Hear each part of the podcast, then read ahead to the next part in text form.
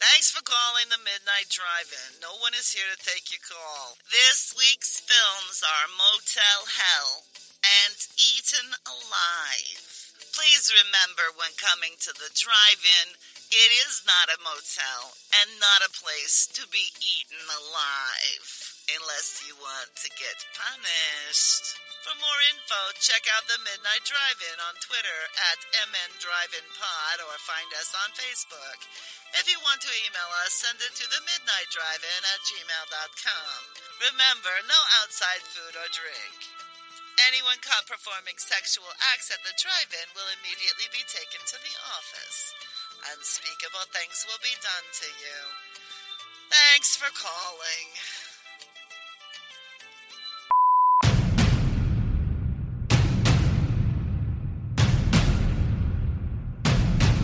Drive away your worries and cares at this drive-in theater.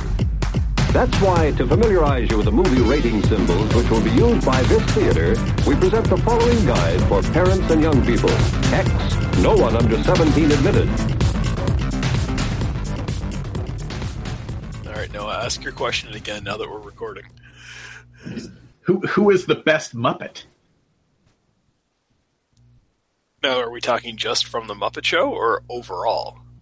Uh, we will say Muppet Show. Okay. I mean, I've got it down to two. I don't know how to decide between Animal and Gonzo. It's a good, solid answer. Hmm. Hmm. I don't know.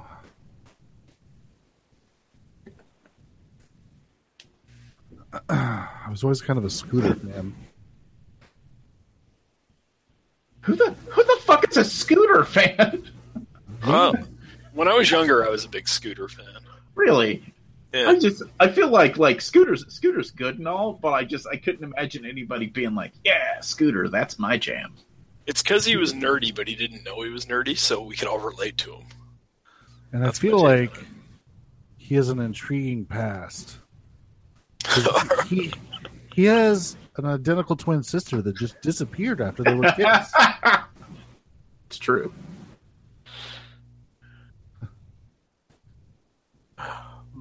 I've I've always assumed that she was eaten by the big hairy monster muppet. I can't remember what his name is. Sweetums? Is that Sweetums? Yeah. See, I've got I've, I've got a really weird three way tie because I really like Sam Eagle for some reason, and I, I really like the Swedish Chef, and then I really like uh, I always forget their names, but the two old bitchy guys that just make fun of the show. Bella Yeah. and Waldorf. Yeah, I don't really consider them Muppets, though. I don't. Cons- they're not part of part of the show to me because they sit off to the side and make fun of the show. So they're more Are- like they're more like the us of the show. Are you saying in a weird meta-contextual way that they are not, in fact, part of the theoretical show that exists within the show? That's what I'm saying. Yes.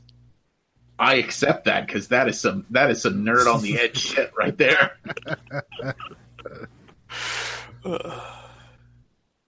Jesus.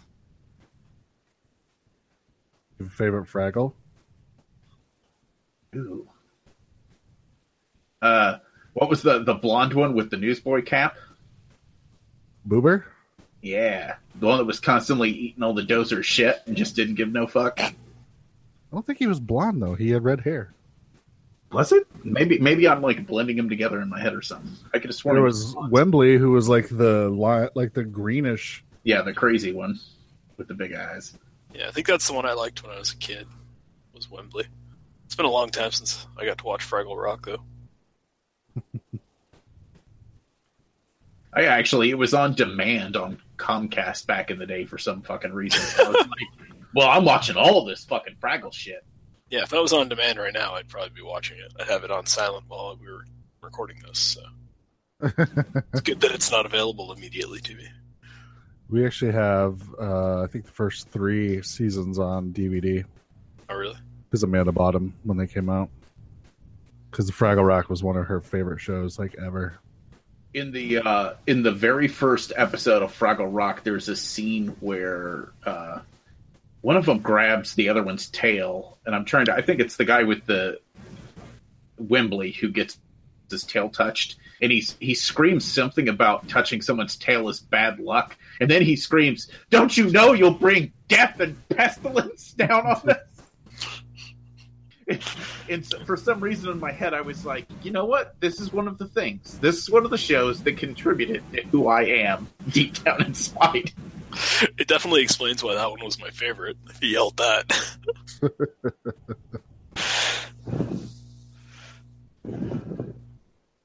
Good lord.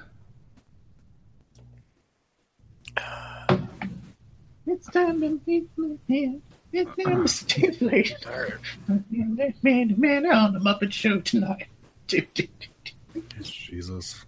All right. I'm the one that's insisting we do a Jim Henson episode, and I still don't support this singing. Oh, I already added it. It's on the list. That is a, the prime example of me getting suckered in by marketing.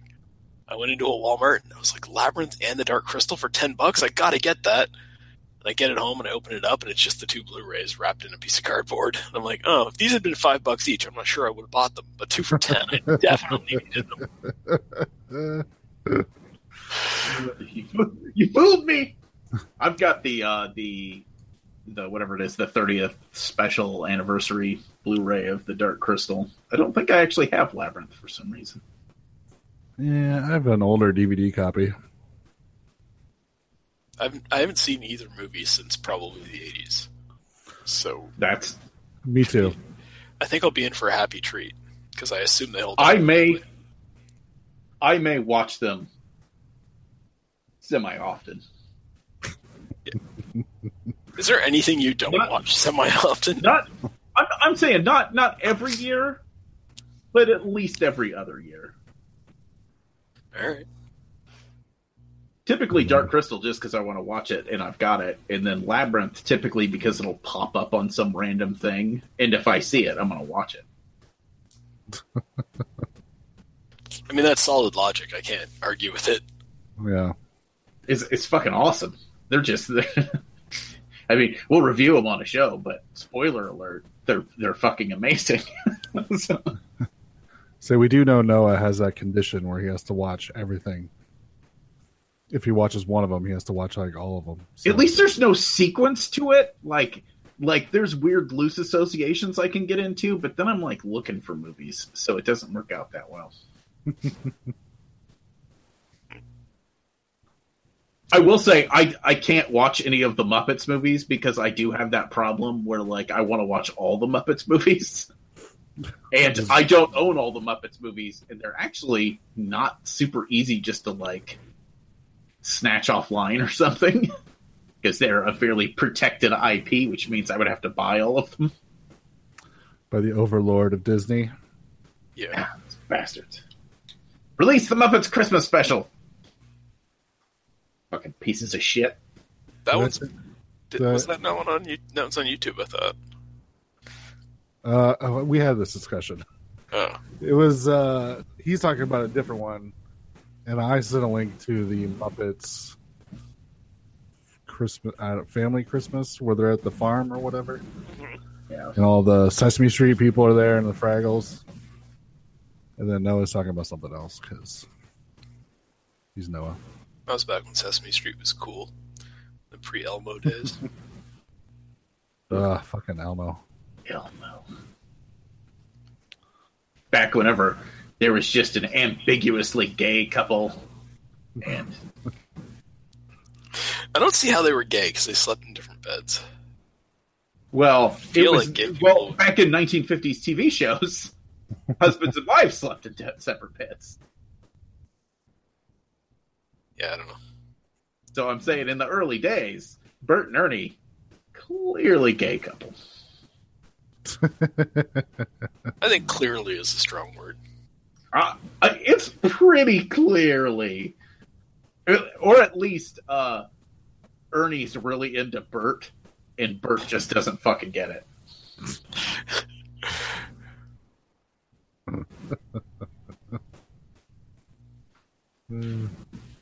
Hey, No, hey, Bert. Noah's, Noah's thoughts on g- gay Muppets. Hey, hey, Bert. Want me to pound your stuffing Bert? Jesus. All right. What was the topic for this week's show again? Uh, Uh, creepy Gay Muppets. motels. Creepy motels that aren't psycho. One of them tries to be a little bit. Oh yeah. All right. Hold on, I was looking at something. And actually, after I watched one of them, the uh, the movie it force started after that was actually Psycho Two. Notice. And if I hadn't have already been like planning on going to do something else, I was like, "Oh, I'm gonna watch this pile of shit." this is happening. No love for Psycho 2? Uh, I like it in the bad movie way, but it's not a good movie. I don't know if it's. I don't think it's a terrible movie. I'd have to rewatch it in order to I- discuss it intelligently. I was getting ready to say, when was the last time you watched it? Because it's it's weird. It's a weird movie. Well, weird isn't automatically bad though. Uh, I I would say weird in the fact that like it it's not a very good sequel. In in the fact that it almost glosses over Norman Bates, kind of. It's really weird. Well, looks like we're doing Psycho 2 at some point. There. We can do all the Psycho movies if you guys want. I don't give a shit.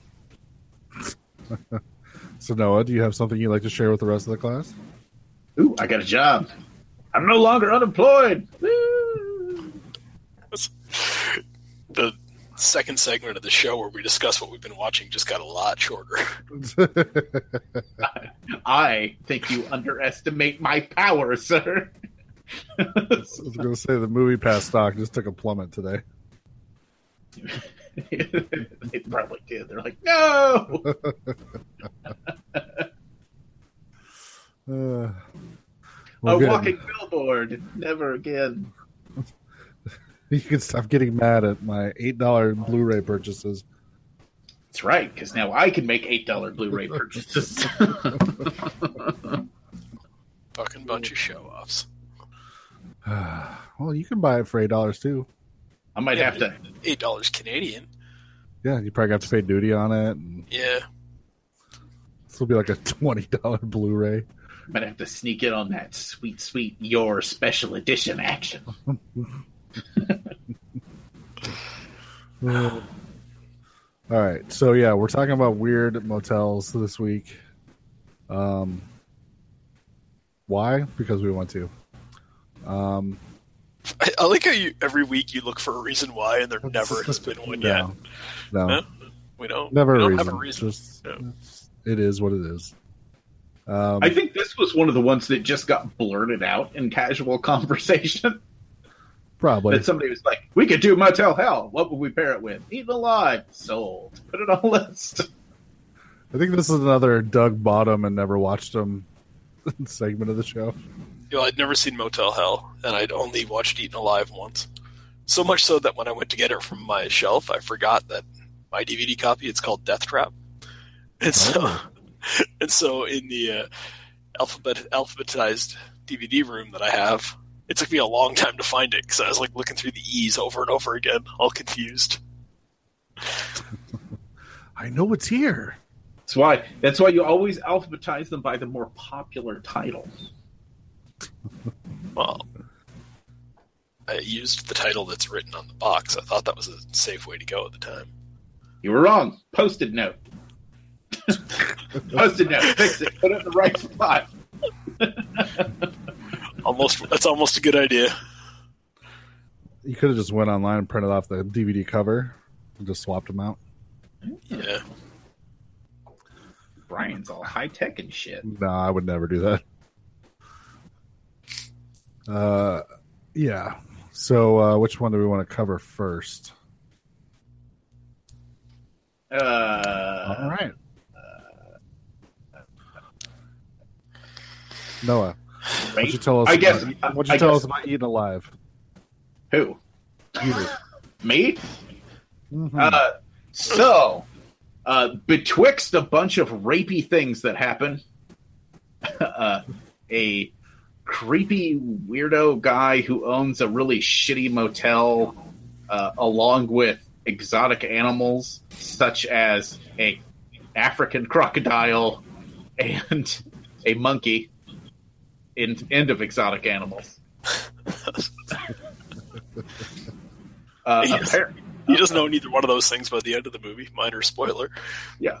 Uh, apparently, I'm not sure if it's supposed to be he's been murdering people for a while or if he's just weird and at the beginning of the movie he kind of snaps. But he snaps and kills a lady uh, and feeds her to his crocodile, followed by people starting to show up, and basically shit just gets really out of hand for this guy. Uh, it is like a Coen Brothers movie, eh, where things just pile up one on top of another. Yeah, uh, basically the the father and sister of the girl he murdered show up looking for her. A couple of Kingsters show up to to get their whip on. Um, So weird. a another family with a dad who what the fuck is going on with him? Is he on drugs? I To don't be know. discussed in detail, yeah. Like that's my that was my assumption, but they never really. I don't think they ever say exactly what's going on. But he's clearly losing his fucking mind. Yeah, the scene where the family is in the hotel room together and he has his breakdown, whatever causes it, is so fucking bizarre. He, it's like if he's on acid, this makes a little bit of sense, but they should have shown a scene of him taking acid or something because he's yelling about stuff that has nothing to do with the rest of the movie. Yeah, shit. Yeah, This shit, is- shit gets real weird. And like I Uh, understand he's sad because his dog got eaten by a crocodile, but It's a really cute dog too. not really. That's But- the saddest part of the whole movie. Oh fuck that dog! It was a little yippy thing. It would have been barking throughout the whole movie if that thing didn't eat it. I'm glad it got eaten, but Ouch. it's like he's having that breakdown, and it's like I don't. Does he? Is this just a scene from another movie? And they just oh that actor had a great breakdown in that other movie, and just we'll just stick it in this one. It's fine because I have no idea what he was going on and on about. Uh, but basically, weirdo weirdo guy kills weirdo dad and feeds him to the crocodile, and then attempts to murder the wife, but gets distracted and decides just to tie her up to a bed for a while, and then. Uh, you know what? The Kingsters are from the other movie. I got the plot lines crossed there. You did, and I, did. didn't. I didn't even notice. So Yeah, Well, yeah, no, I yeah. just thought you were using the wrong terminology to describe Robert Englund and his potentially underage girlfriend. Yeah, yeah, yeah. The no, that's just more rapiness. This movie's got a lot of rape stuff going on. But it does. The the rest of the film is a combination of this guy having intermittent freakouts, killing people, and chasing an obnoxious screaming girl who I hate with the fury of a thousand suns. It, Jesus. it affected my enjoyment of the movie. I hate that little girl, and all I wanted is that fucking crocodile to eat her, and it doesn't eat her. It's bullshit. Yeah. All right. So, Doug, how did you feel about the movie? Um, well, I didn't get as upset as that about anything that happened in the movie. I'll tell you that much. um, I think it's pretty obvious what happened here is that like Tobe Hooper's trying to recapture the magic of Texas Chainsaw Massacre. Uh, the thing about magic is you can't really recreate it because it's magic. So you end up with a bit of a jumbled mess of a movie that it's not bad. It's just I think when people hear the names involved, they see Robert Englund, they see Tobe Hooper, they're expecting more. So I think this movie has uh, it's Do fine. you think? Do you think that's what he was trying to do? Yeah. Because I feel like this this movie is way more Texas Chainsaw Massacre two than Texas Chainsaw Massacre. It's almost like he went the exact opposite direction with everything he did in Texas Chainsaw Massacre in this movie. Well, I mean the plots are almost the same. The I think he's still trying to recreate that weird atmosphere that exists in Texas Chainsaw that is I think almost accidental in that movie. That I think it's just the bizarreness of Texas Chainsaw Massacre with the the weirdos and the. I think he's just trying to. He's tr- also trying to have like crazy people in this movie, and he's trying to have weird cutaways to rats running around the bottom of the hotel and all that kind of stuff, and trying to recreate that. Okay. It's, I, I, that's what I felt anyway. I can I can accept that argument. I just think that this this movie is almost the exact opposite in Texas Chainsaw Massacre, in which the brilliance of Texas Chainsaw Massacre is the fact that it doesn't show you anything. Like it, it takes you right to the point, and then kind of forces you to imagine what happened. And this one shows you a thing.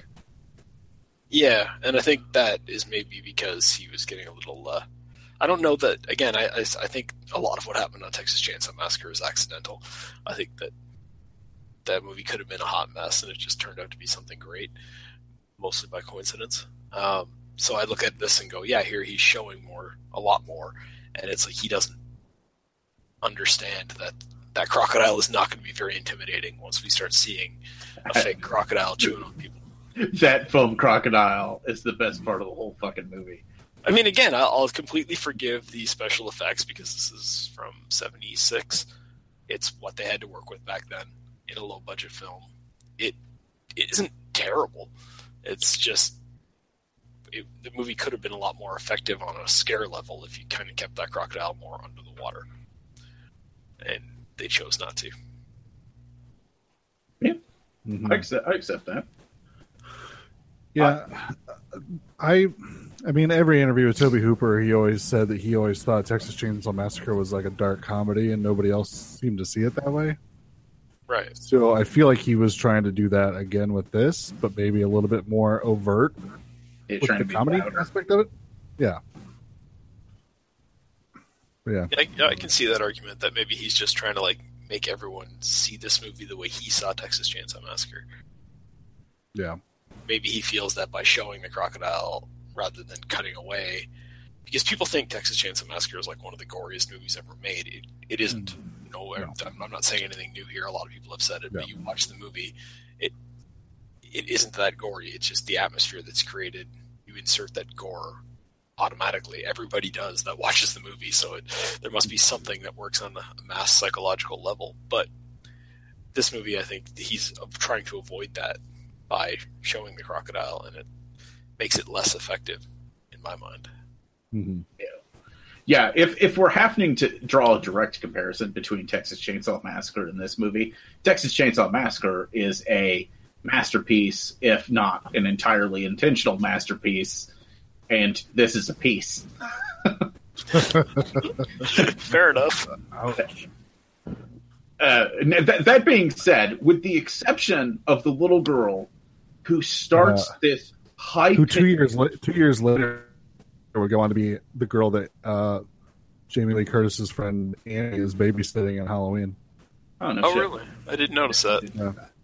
But Yeah. she starts screaming when that dog dies, and I'm pretty sure she screams at the top of her shrill little nightmare lungs for the rest of the movie. Like nonstop, breath for breath, every exhalation, a high pitched wailing scream, which is awful. Yeah, no, you're not wrong in your description. Uh, she's crawling around underneath the hotel, trapped under there for most of the movie, and it, it's a bit maybe overdone.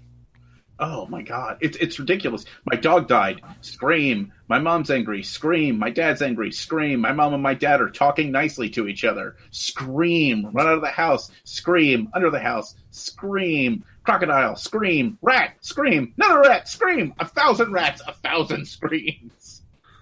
You should try listening to it with headphones on. Ugh, that sounds bad. I, I, yeah, I watched it at work today, which is why my uh, my message to you guys being uh, this is a lot more rapey than I remember. Oh, why? Just because it opens with an attempted rape?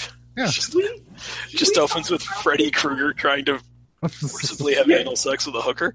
yeah, that's what I was You were doing. anticipating that? should we talk about the weird subplot of the uh Robert Englund wanting to of fuck, butt? fuck Yeah, ladies of- in the butt. yeah, of him forcibly of him wanting to forcibly insert himself into the anuses of prostitutes and or bar whores. Yeah, it's it's weird because like it literally is the opening credit sequence of this movie is like it's like it's showing like starring and it's giving you the list of names and then it cuts to Robert Englund trying to force this girl to have anal sex. And then it's like, and then it's like after she like gets up and screams and runs out of the room, it's like associate producer. And still the credits are still rolling, and I'm like, that is an awkward choice. I'm surprised they went that way. Well, and the fact that they kept coming back to it, I kind of figured that was going to be like a weird setup to to his character dying by getting like cornholed with the scythe or something. Well, I mean, but but there's no payoff like that. So it was I don't know. I just don't. It, that was a weirdly specific thing to keep calling back to. well, I mean, yes, the, the opening scene is obviously designed to set up the prostitute as our main character because after dealing with Buck, I think his name is, and uh, He's raring to fuck. yeah, his name is Bucket is rare to fuck. Now we know where Quentin Tarantino stole that from.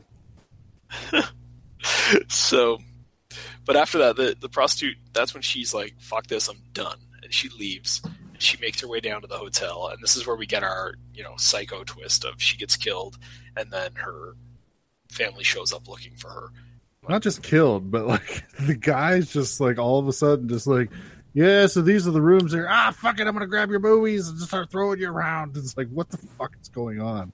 It's quite literally like he has a freak out moment because he finds out that she is i guess a former prostitute Yeah, but it, it doesn't really make any sense because no. why does that bother him so much? And I, it's never explained. I don't know that it, it's ever going to make sense, but except for we took this plot from Psycho and inserted it into our movie, um, you know, which is fine. Like that's whatever. We'll call it an homage, not a ripoff, because Yeah. might as well give him the benefit of the doubt. But I- I think it kind of works in this movie. I think you kind of do expect her to be your main character for that first whatever 15 minutes until she's disposed of. And then I like the fact that we just immediately get her being thrown to the crocodile. Like it's just let's not let's not you know beat around the bush here. We're just Yeah, gonna we're not gonna dwell on it. I kill people and then I feed them to my crocodile, and the crocodile never gets full, and he just hangs out here. That is an angry ass crocodile. Yeah, he's from Africa. I don't know if you know that. they bring it up a lot. They're the most dangerous ones. Well, you know, the ironic thing is that I think alligators only like eat stuff that's small small enough for them to swallow like whole. So they actually probably had to write in that it's a crocodile just because crocodiles I think do eat bigger things. so that's that's my like useless knowledge that was in my head that goes, oh, that's why they did that little plot twist. So maybe this movie was all about an alligator, and somebody just like tapped the writer on the shoulder last minute, and went, ah, alligators don't do that.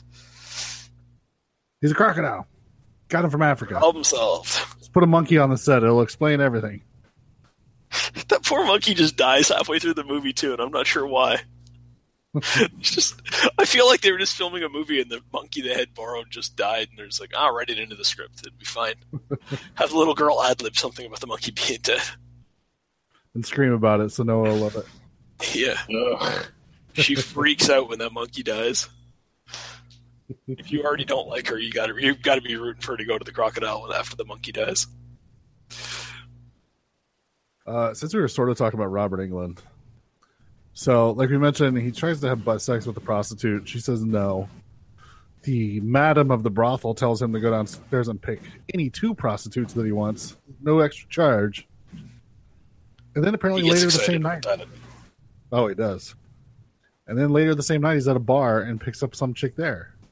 Yeah, And I don't know, does he not have a house that he lives in? Because then they go down the street to the motel to rent a room. Or does he just not want this chick to know where he lives? I don't think. I think you might be putting a little more thought into that particular plot point than anybody else ever Well, has. I'm just, I'm just wondering, like, what, what's the like? no, you're Obviously, you're right. some sort of some sort of motivation to get into the motel. It just doesn't make any sense. you're you're correct. This is a, uh, a plot fail in the film because he's a regular at the whorehouse and he's a regular at the bar, and the sheriff knows who he is. So he's clearly a local. He clearly lives in the area. Why would they be checking into the hotel? That doesn't make any sense. No. Unless we're to assume that like Buck is not the most responsible of people and maybe still lives with his parents or something. Oh, there you go. But he has money for a hotel, so Yeah. Well, he doesn't have to pay rent. that's uh, they don't get into what he does for a living, so it's hard to estimate what his salary would have been. I don't know. He looks like the type of guy that uh, goes around and cleans roadkill up off the uh, freeway. yeah, that's just what Robert Englund looked like back then. I don't think they put any makeup on him for this movie. They're just like show up looking like what you do. All right. Uh, uh, no, god damn it. Don't be sending us Uncle Uncle Buck pictures and say I'm Uncle Buck and I'm ready to fuck. That just ruins the flow of the show. It's so funny. I was wondering why you got so quiet, and then I saw the little thing pop up. Noah has sent a picture, and I'm like, I'm not checking that. I don't trust that motherfucker, You are especially not when he's in this good a mood. You are wise. It literally is just a picture of Uncle Buck. There's like nothing sordid about it. But then he puts the I'm Buck and I'm raring to fuck right above it. And you know. that doesn't even make any sense because if you've seen Uncle Buck recently, you'll remember that there is a scene in that movie where he's adamantly against people fucking. Storms right into that party to break it up. So Shut up! It's a sweet name pun.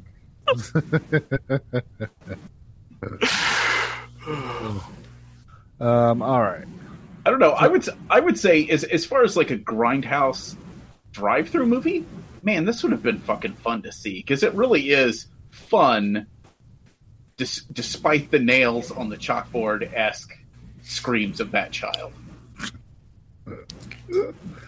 Although I will say this this film literally, if I was giving this a a uh, report card scale type grading, that little girl screaming and then not dying drops this a full letter grade in my book. if ever there has been a character in a horror movie that deserved to die, it's that little girl. you have a lot of emotional problems. But uh, This is why Noah should never reproduce. no, I, I, I do agree. Not as long as I got that pet crocodile in the backyard. I do agree with the first thing you said, which is that this would be like a fun movie to go into just blind at like a drive-in because it's because nothing is. It, it is like one of the '80s slashers before there was the formula was really established. So they were still trying to have a little bit of plot in there and stuff, and they were still trying to have like they were having everybody come to the killer instead of the killer track the people down or whatever. But it it's pretty close to a slasher, and that would be fun to just stumble into. I think Yeah. this movie, for me, the first time I saw it, this is only the second time I've ever seen it, and I went into it with like high hopes because I saw the names associated with it and I'd heard good things about it. And it's like, okay, I was pretty disappointed. Watching it now with much lower expectations, I think I'm like, yeah, this is just a fun movie to watch. It's about a guy that just runs a hotel and throws people off the back balcony to his pet crocodile. That's good enough. Like that's that's a good enough plot for me. Most of the acting is fine for you know grindhouse cinema. Most of the kill scenes are fun to watch, even if they're not greatly executed. yeah, yeah, exactly. They're they're fun, if not if not uh accurate. if that makes Yeah. sense. Well, no, nothing about this movie is accurate. I mean, Yeah. And there's there's tits in the movie, and it's Yeah. it's the right amount of tits for what this movie is. Like they don't wear out their welcome. It doesn't hit that point where you're like, Jesus fucking Christ, quit like you don't calm down, Andy Sidaris. We don't need another nipple in this scene. Well, I'll even say this: like, not that I was planning to bring up the tits, but since that's what we're talking about now, um, it happened later in the movie, and I find it's like, yeah, like at that point in the movie, a certain portion of the audience is going to be kind of their mind is going to be wandering. Well, that'll draw you back in, right? The, the same type of people who are getting a little bored at that point will start watching closer if you throw some tits on the screen. So I think it works on that level. Um, adds a, a, a layer of fun to the people who don't enjoy watching the crocodile scenes as much. like I said, that that foam crocodile is amazing. Uh, The, the scene where it's chasing the little girl, and you actually see its run, run, and you see its little foam legs just jiggle as it's being thrust forward on a pole. It's it's a bit of a problem. Oh my god, it's fantastic. That's that's the type of bad that it's bad in just the right way to almost make it better. I do like that they cut to some scenes of like the water where there's clearly like a real alligator or crocodile in there, and it's like it doesn't look even remotely like the one that they're using in the close-up shots. So it's like that's that's really obviously fake at this point. Uh, apparently, if you watch this in a higher quality than I did, because I watched a, a really bad rip of it, there is a scene where I think it's when Buck gets fed to the crocodiles. But uh, if you pay attention to the water, you can actually see one of the uh, safety team scuba divers. Oh, under really? the water, yeah, under the water, right next to him.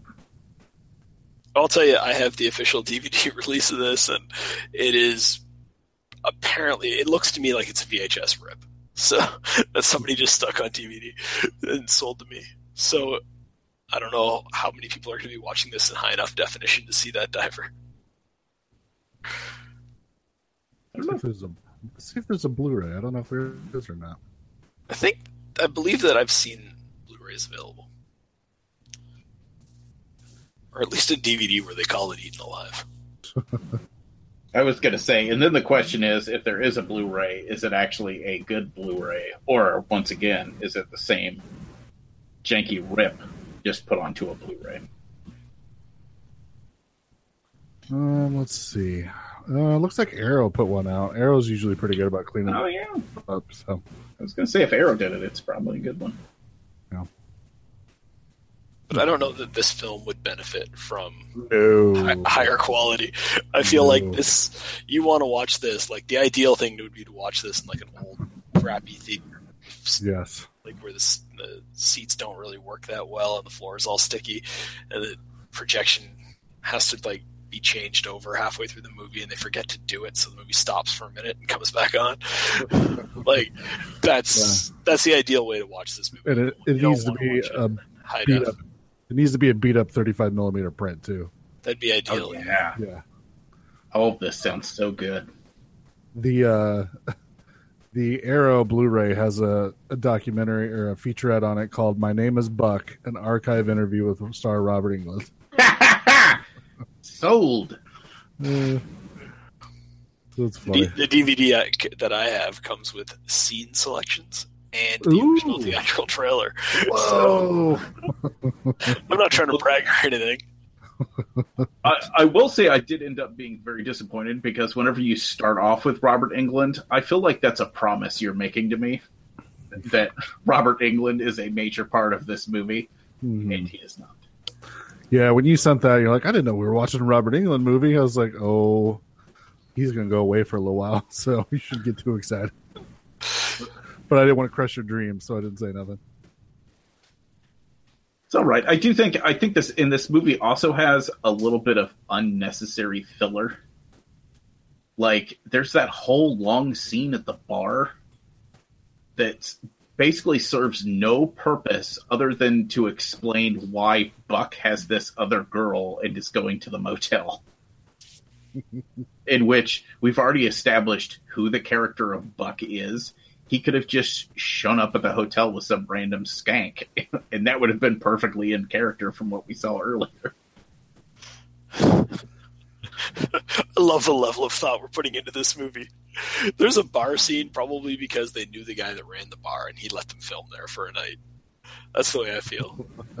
It's like there isn't there isn't a purpose to that scene. You're not you're not wrong, but I just think that sometimes movies got to get to 90 minutes, man. You got to do something. You already got all these actors on set. You might as well make two of them talk to each other for a few minutes. I wonder if I wonder if it was the fact that even Tobe Hooper was sitting there and he thought for a minute and he goes, "You know what? We probably need to break up this little girl screaming because I bet a few people in the audience are going to be losing their fucking minds at this point from that little girl's nonstop full lung screaming." The best part of that little girl screaming is that every character in the movie has a scene where they hear her screaming, and then they're like, "Where's that coming from?" And then they kind of just give up and don't go looking for her. yeah. Not worth it. I do. Let's go ahead. I, I was going to say, I do also like the fact that uh, our killer in which what's what's his name again? Janus, Janus, Janus. Is that Jed, right? Jed, Jed, something. I think it's Jed. It- Is it Judd? I think so. But uh, for, for being a a slasher killer esque character, man, he is not very fucking good at killing people. Well, I think He's got a that's. wooden leg, no? He has he has a hard go of it. Well, I think that goes back to the question we had at the beginning of the movie. Like, has he been killing people for a while, or did this just start? Like, did he just snap and kill that one girl? Because that's I, I sort of feel like that's what they were going for. Is that he snapped, killed that one girl, and things just spiraled out of control. And he obviously doesn't mind killing, but I'm not sure if he intentionally was killing people prior to this. And he's trying to use a scythe, which is just really that is an unwieldy killing instrument. Well, I'll take that a step further, and I'll ask you the question: Why does he have a scythe? He doesn't live on a farm. He lives in a swamp. Maybe what is he, that thing useful for in the swamp? maybe he goes rice in the swamp. Yeah, Doug. No, because the part of the swamp that, that he keeps his crocodile, and he, he clearly cannot go in with the crocodile because when he does, it eats him. Oh. As Good point. As exemplified by the fact that he's missing a leg. Maybe he's super stupid and uses it for slicing meats. He's super stupid. We do know that. So, yeah, is, is anyone else confused by the fact? So he gets shot in the foot, yeah, and that's how we find out that he's got the fake leg. yeah. Why is he limping? He Well, limps. He limps through the rest of the movie. That's a fake foot. I think that they just are trying to imply that he walks funny because he has the fake leg. But he wasn't limping through the first part of the movie. Well, because they didn't want to give it away. So what you're saying is complete stupidity on the filmmaker's part. What I'm saying is, Because I I accept that. what I'm saying is, stole that whole thing about shooting him in the fake leg when for the Who Shot Mr. Burns episode. Is it Jasper that gets shot and it turns out he's had a fake leg throughout all these seasons and no one knew? I'm so sorry I shot you in your fake leg. Who shot who in the what now? Uh, the last thing he did was point to MS for Maggie Simpson. No, the last thing I did was suck out the gold fillings in my teeth and swallow them so that the coroner couldn't steal them. This is- so that's how enjoyable Eaten Alive was. We're making Simpsons references now. I'm having a better time. I think The Simpsons referenced Eaten Alive. I think that's what we've established.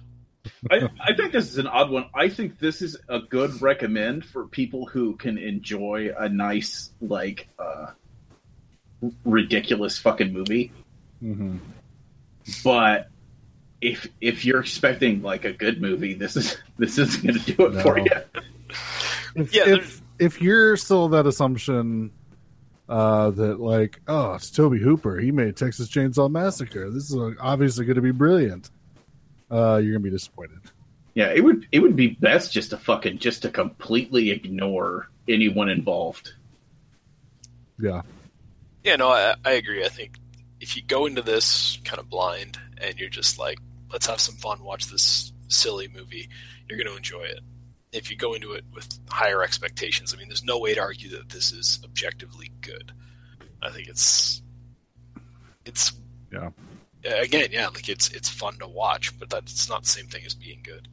We can't we find ourselves saying that every week on the show.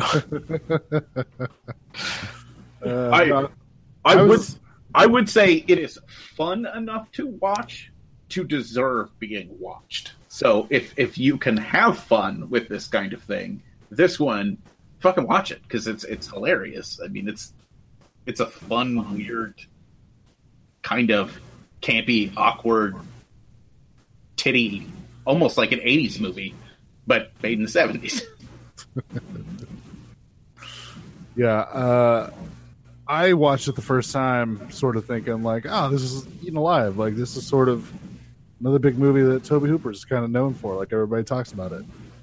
So I watched it and was thoroughly disappointed. Um, I think, as Doug said, maybe going in with lower expectations this time, it wasn't nearly as bad, but um, yeah, I still wouldn't say it was good, but definitely a, a party movie. If you got some Oh, friends yeah. over, have some beers. Like I think this would be like perfect for that. Yeah, you got to have a lot of weird friends for this to work. But Yeah. look, look, if you're listening to this, you probably have a lot of weird friends.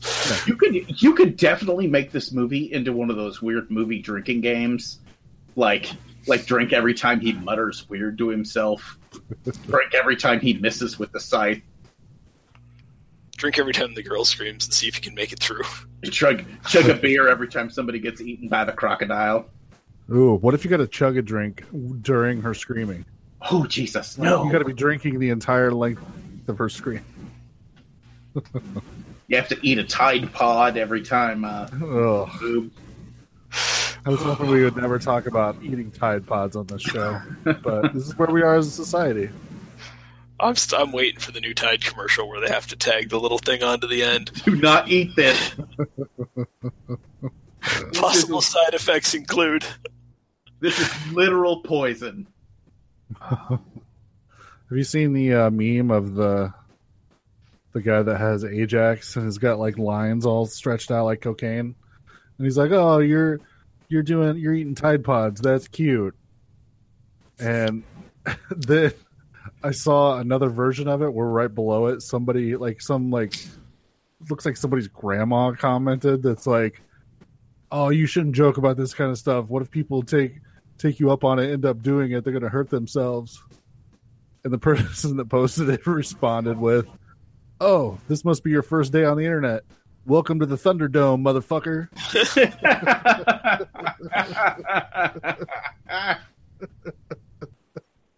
I really like the Tide Pocket meme. That's pretty Oh, funny. Jesus. Uh, anyways, I think that's the end of discussion on this movie. I, I like I said, it's a recommend for me, but I like goofy. But you all know what that shitty entails, listeners. yeah. Uh, Yeah, all right. it's a it's a recommend with the caveat of it's my recommendation. Uh, so, Doug, why don't you tell us what Motel Hell is about? Uh, there's these people that run a motel and they also sell meat, which is weird that they do both. And it turns out the meat is people. It's people.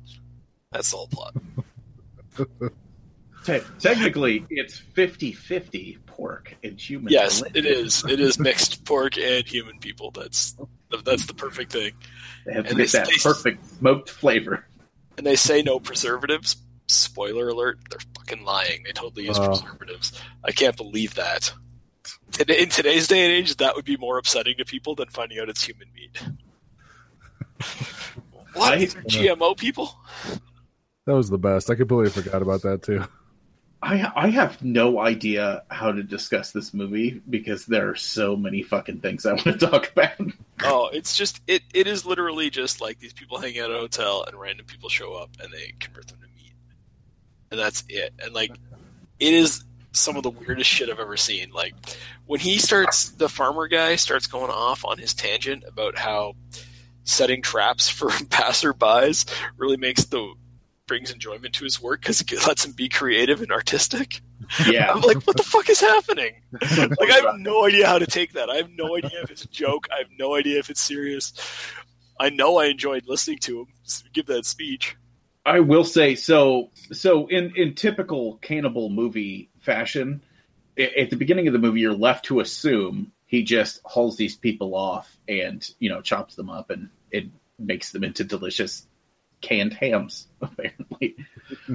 But uh we find out in this one no! He he instead plants them up to their neck in the garden uh like like weird Cuts out their voice box.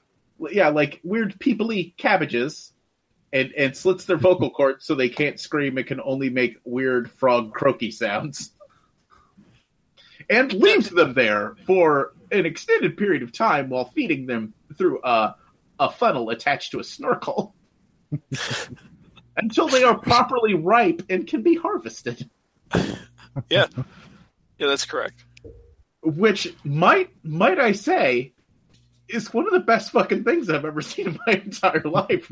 Oh, watching them pour that slop into the funnel and like like all in a row, like they're out there. Oh, gotta water the uh, human meat again, and they just go out there and they pour the slop into the funnel, which, and then it, it kind of pulls back, and you can see that it's going through the, the snorkel into their mouths. And I'm like, fantastic. I don't like clearly the human centipede learned from this. I feel like with the passing of the food through and Yeah, I'm I'm on board with everything in this movie.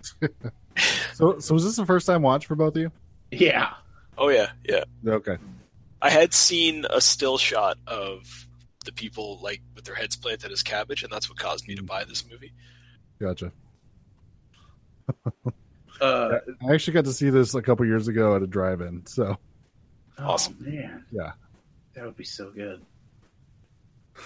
um, There's Yeah, there's so- also a weird subplot of at the beginning of the movie i- there is a motorcycle accident, which of course we later find out is caused by crazy people.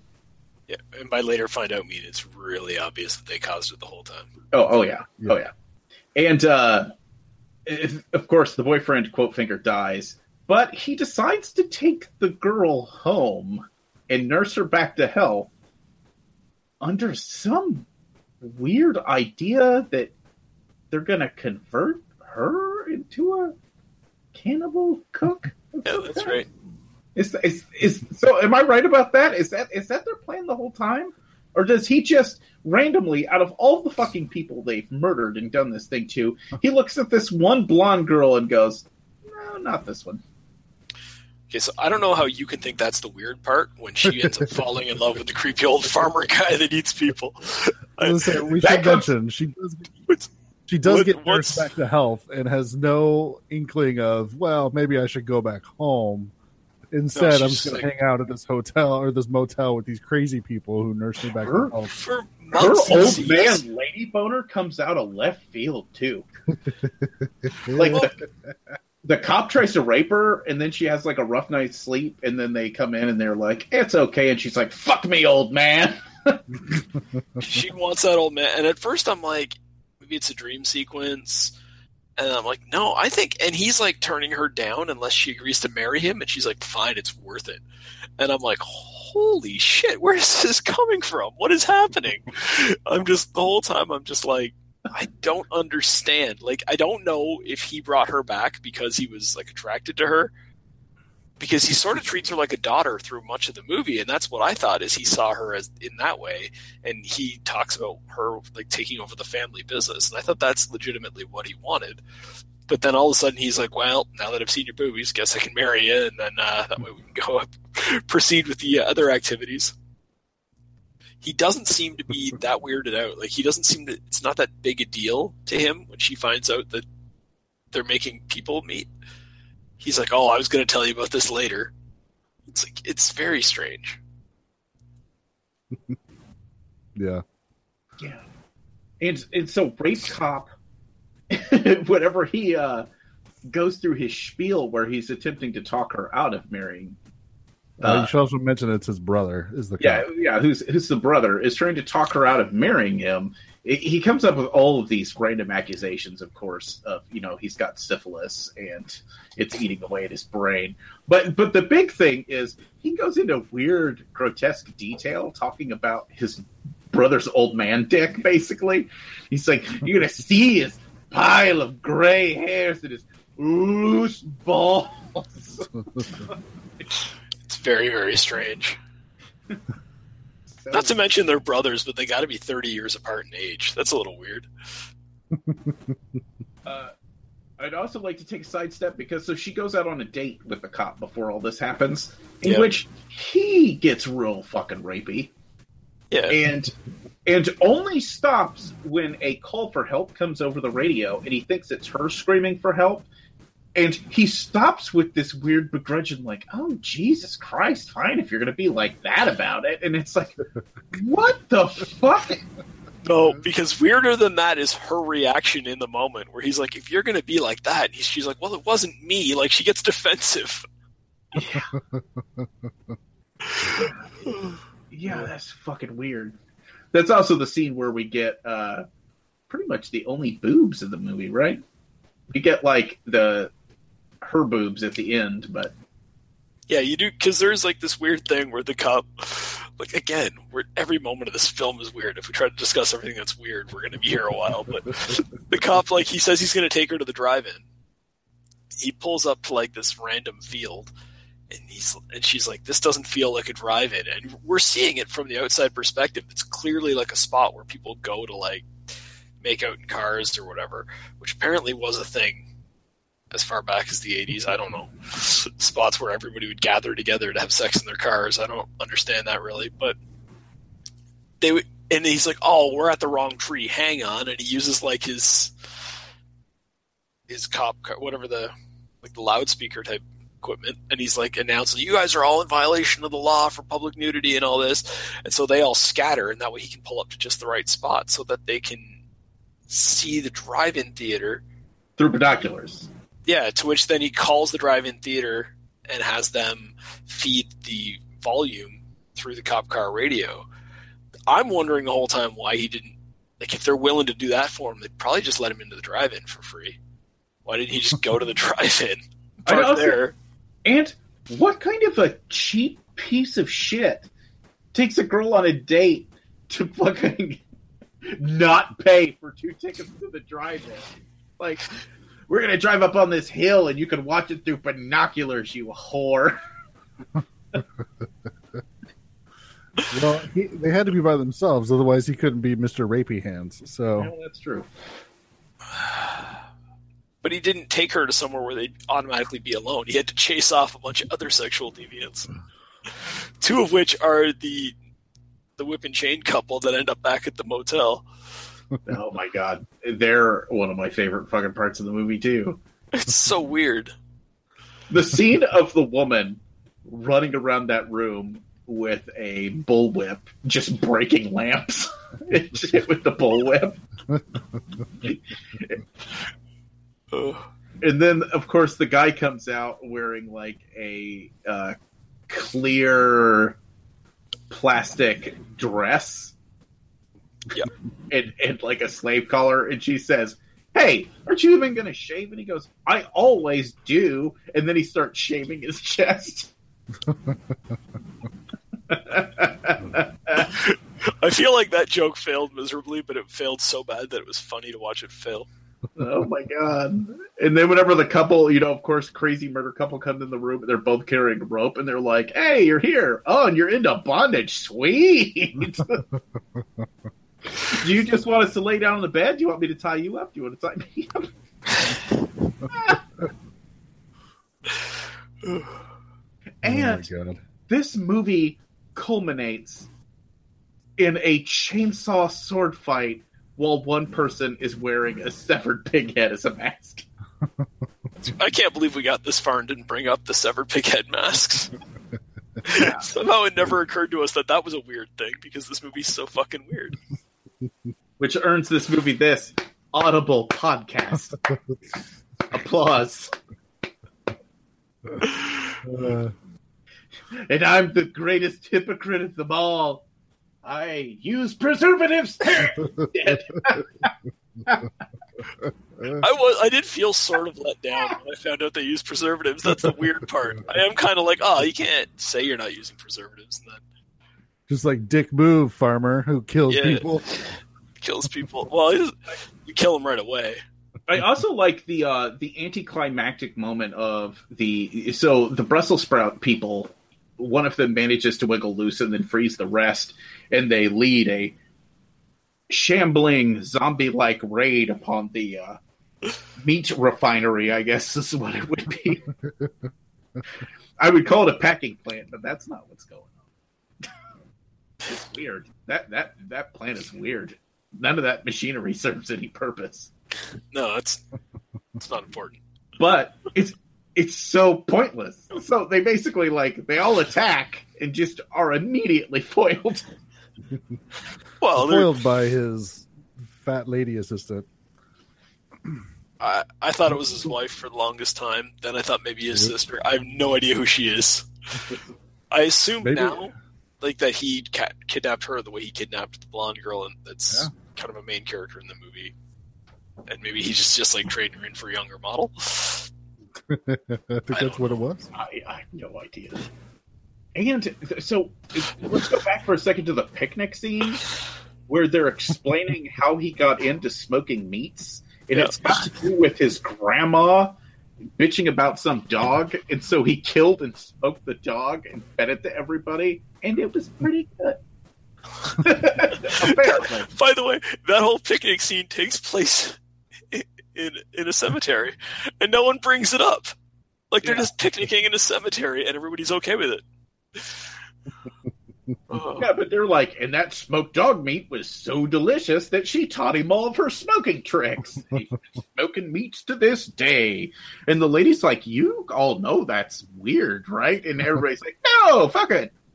Meat's Nothing meat. wrong with the smoked doggy meat. I love his accusation too about his brother, where he's like, He's the biggest cannibal of them all. He's been eating this stuff for as long as I've been making it. Yeah, because you've not been telling him there's people in it. Yes, I'm saying his weird indictment of society, and he's like, "Listen, everybody within a hundred mile radius of here has ate this human meat, and they all like it, and that's all that matters in this situation is that people enjoy my human meats."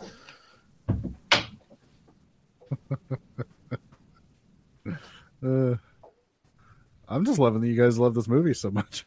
Oh my god! It was just. It, I don't even know if I liked it. I just know it was bizarre as shit, and I couldn't like stop thinking. Like trying to. I was trying to understand it, and then at some point I was like, I don't think this is meant to be understood. I think this is just a lot of what happens in this movie. I think is just coincidental. I think it's because okay. So explain this to me. At the beginning of the movie, the boyfriend's killed. The girlfriend's brought back to the motel. Mm-hmm. the farmer is his excuse is I just went ahead and buried the body at the cemetery. He went and dug a proper grave, put a gravestone, the whole deal. While the that while the girlfriend was like asleep for the night. The cop brother shows up and says, "Oh yeah, in, in this county, that's just acceptable."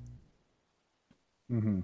And then the cop brother has no idea that his brother's killing people and making them into meat. So why is he letting him get away with just burying random bodies instead of shipping them home or I- report like reporting it to the coroner first? And and of all of all the best revolutions resolutions in movie history, the only reason why he discovers that the brother's been murdering people is that the chick that he really wants to rape uh, has fallen in love with his brother's old man dick. And he just can't handle that. So he starts trying to dig up any shit he can find. and ends up discovering that his brother's been murdering people for 30 years and making them into sweet, sweet meats.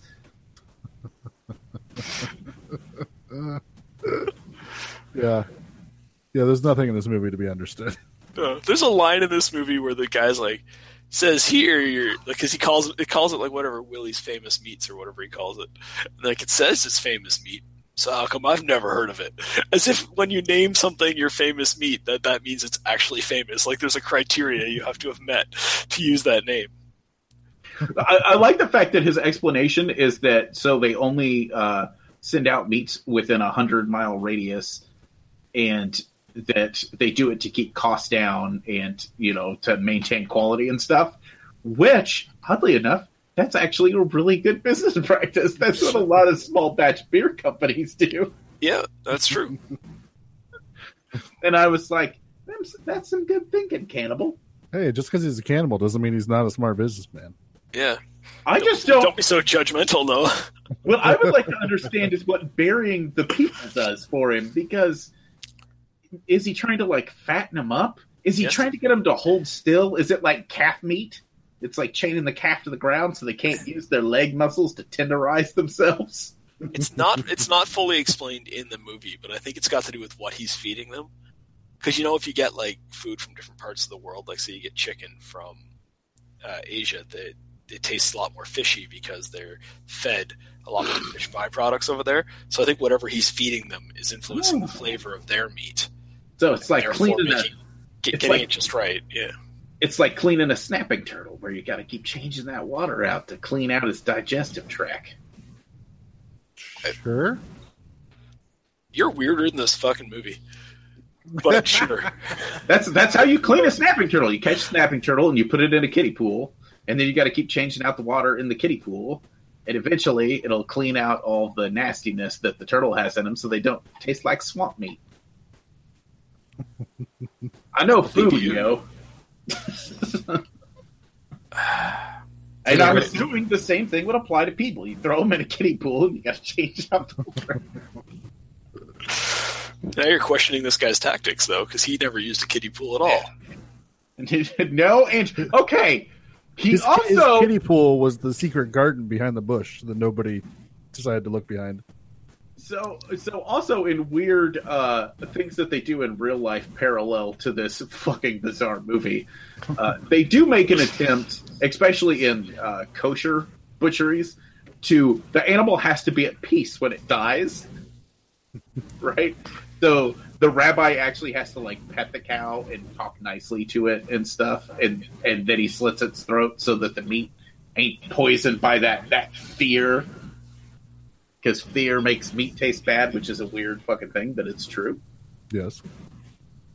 But uh he hypnotizes them with a weird fucking swirly multi-light setup thing and convinces the, them that they're going on like a hippie space voyage to Fuckville or something weird, and then breaks all their necks with a noose on a tractor. Oh, you found you And- found that weird. I just uh, like once again, I I just I fucking I want to talk to everybody involved in this movie. I I just want to know. See, I, I don't know the the whole hypnotizing thing. I'm not a farmer, so I just assumed that that was accurate. That that's how the proper way to do it would be. you think they use a swirly light thing to hypnotize the cows? That might be true. I might I might not even fucking know Wait. that. You might be wrong. Uh, um, anybody notice uh, John Ratzenberger is one of the uh, punks that he uh, kills? Yep. Got super excited when I saw his name in the title, so I was like looking for him. And when he's playing a punk, I'm like, that's perfect. It's this weird like heavy metal band shows up, which it turns out it's completely irrelevant that they're a heavy metal band. I don't know why they even were, other than they just wanted like five guys in a van together Uh, and they had to come up with something. Because it was a fantastic fucking joke that it was Ivan and the Terribles. I think you're using the term "fantastic joke" wrong, but Oh, I don't think so. Just because, especially because it goes in and they're doing like weird Russian punk rock, and they all have like doofy ass beards. And what does he say? What does he say right before he wrecks the car? Uh, damn it!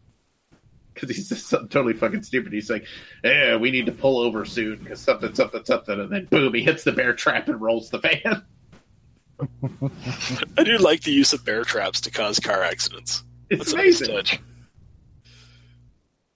Um, well, good news, Noah. Uh, Scream Factory put out Motel Hell on Blu-ray, and it looks like it's got interviews with the director and stuff. So, Yeah, I the fucking director I- and the like- writers. every one of the traps. So, and and the best thing is the traps get better as the movie progresses because the first time he just shoots their tire. Yeah. that's that's not very exciting. Second time, uh, bear trap, right? Bear trap rolls the van. Third time, puts cardboard cutout standees of cows across the road. Lots of them too. I don't know how he had those handy, but it was amazing. Because then those girls that are coming back from like a ski trip, which is weird because none of the rest of this movie takes place in the winter. And they all have to like they, they get into that big argument over who's going to move the fake cows. the highlight of that for me it takes that it takes them a minute too to figure out that they're fake cows. They're Yeah. like, "Wait, those don't look right. I think those are fake cows." And they're like, "Why would somebody put fake cows in the road?" the thing is like they don't they're not well done cardboard cutouts of cows. They would, and so I don't know. Uh, again, because this movie is so bizarre, is the joke that those girls are so stupid they don't know, or did they want those things to look real and that's just the best they could do? I have no idea. I'd like to know what's in his little gas canister too, because he's got some kind of knockout gas that is Yep. strong.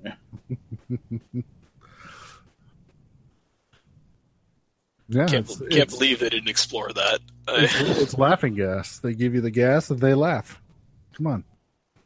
Yeah, but laughing gas doesn't knock you out that fast. They even draw attention to that whenever he's knocking out the Kingsters, because the first guy's like, "Take a huff," and the guy's like, and just hits the ground, and she's like, Yeah. "Hey, wait a minute, that don't smell like laughing gas." Which is when they say it's it's special laughing gas. You take the gas and we laugh. Come on, my joke. I do like the visual of him walking around with like that gas mask on, carrying the canister when he's going after the girls by the car. Yeah, God, God damn it! Uh, I just love that Noah's now obsessed with what the, what the fuck is going on in this movie. It's it's so fucking everything, everything in this movie. I would, I, I honestly. Here, so here's the thing. Once again, I'm not saying that this is like the fucking Godfather, right? This is not. Oh, you don't you don't think this is The Godfather? I thought This these is- I thought this was almost a remake of The Godfather when I this watched is- it. Well, I mean, as far as being put together, this is not the most best made movie I've ever seen in my entire life, and yet I would not change a single fucking second of this movie. not a word, not a line. This movie's fucking amazing. It's funny. Yeah, this movie this movie was fucked up, but it was fucked up in just the right way. I, I, it's almost like I want somebody to do a remake, so I know they could meet the original director, talk to him, and then we could watch their movie and find out what they thought they were doing when when they made this movie. But I don't want this one to go away. I want this one to stay as is. I feel like maybe a lot of what happened happened by accident. They're just like, we need another kill in the middle of the movie. All right, we'll get some characters. Who do we have around? Well, we have the one couple that was having sex in their car. Those actors are still here. All right, well, so we, what do we know about them so far? We know they're kinky, weird people that have sex in their car, even though they're grown adults. Uh, so let's have them show up at the hotel looking to have some sort of an orgy. That'll be our starting point. Go from there. We'll ad lib on the day. I feel like that's how this movie got made. I don't know. I just I just can't imagine that you could make that many mistakes that work out. so, in in my opinion, I'm going to go with this is all intentional and they're fucking geniuses. I just don't know how this could be intentional. It doesn't seem plausible to me. I don't. Somebody had to write that script. somebody had to sit down and go, uh, "Cabbage head people," uh, and weird croaky voice, and uh, so then they're in the barn, and the blonde girl's standing there next to the vat of meat with a foot floating in it, right? And the the fat ugly girl's gonna like kick it to get the foot to sink, and then a hand's gonna float up, and then she's gonna scream, "It's a good day for tubing!" It's a distraction. Cut to tubing. I don't know why you had to call her ugly and all that. I, I'm pretty sure that is an intention of the movie for her to be the dumpy, unattractive sidekick. Still don't know why she was in the movie. She's his assistant. Come on, everybody needs a good assistant. That's a good point. She's just the Igor to his Frankenstein, I guess. Yeah. Um, so some interesting things about this movie. We forgot to mention Wolfman Jack's in it for really no reason whatsoever. No. Well, because being a radio DJ was not a good reason to be famous anymore, so he just had to do cameos in movies. Yeah, pretty much. Um, apparently, uh, this will probably not come off as being surprising. Uh, apparently, Tobe Hooper was originally going to direct this movie, yeah. but Fair enough. apparently it was is when it was at Universal and the studio was like, "No, this movie's already like really weird." So he just kind of was like, "I'm going to go do something else." It's already weird. Fuck you guys. And then uh, apparently the chainsaw duel was not originally in the script. It was something they came up with like as they were filming. And then they took five 12 hour days to shoot that scene. And God bless us, everyone. Uh, but then, you know, weirdly enough, a couple years later, Tobe Hooper put chainsaw fight in Texas Chainsaw Massacre 2. So that te- that chainsaw fight was like destiny. Then it was going to show up regardless of the fact that it wasn't in the script. There was Pretty much. some sort of a force guiding it to arrive in this film. Uh, So good. yeah, that's why I'm just glad I didn't have to say anything. I just listened to you two go off like, what the fuck? This doesn't even make any sense. Well, it, it didn't. Oh, yeah. We were correct when we said that. So, so back to the picnic scene where the girl's like, "What makes it so good?" And the and the girls goes, the uh, the Igor character starts going, "Well, what he does is he mixes the pork with, and then he just fucking gut punches her really, really hard." He really does. I mix it with secret spices. Yeah, it's a blend of secret spices that I'm very protective of.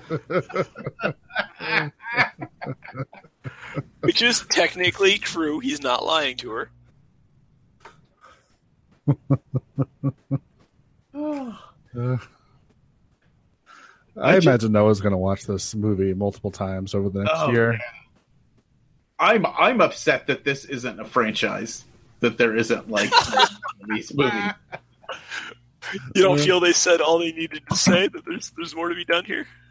There there's always more to be done. Listen, nobody needed to add anything to Texas Chainsaw Massacre, and then there was Texas Chainsaw Massacre Two, which is awesome in so many other ways.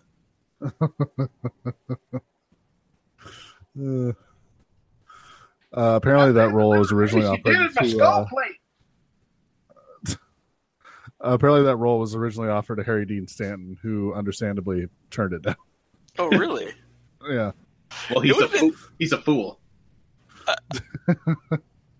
I really wish that they'd had some like big name actors in this for the sake of just being able to like watch them squirm when they're asked later in their career about this movie.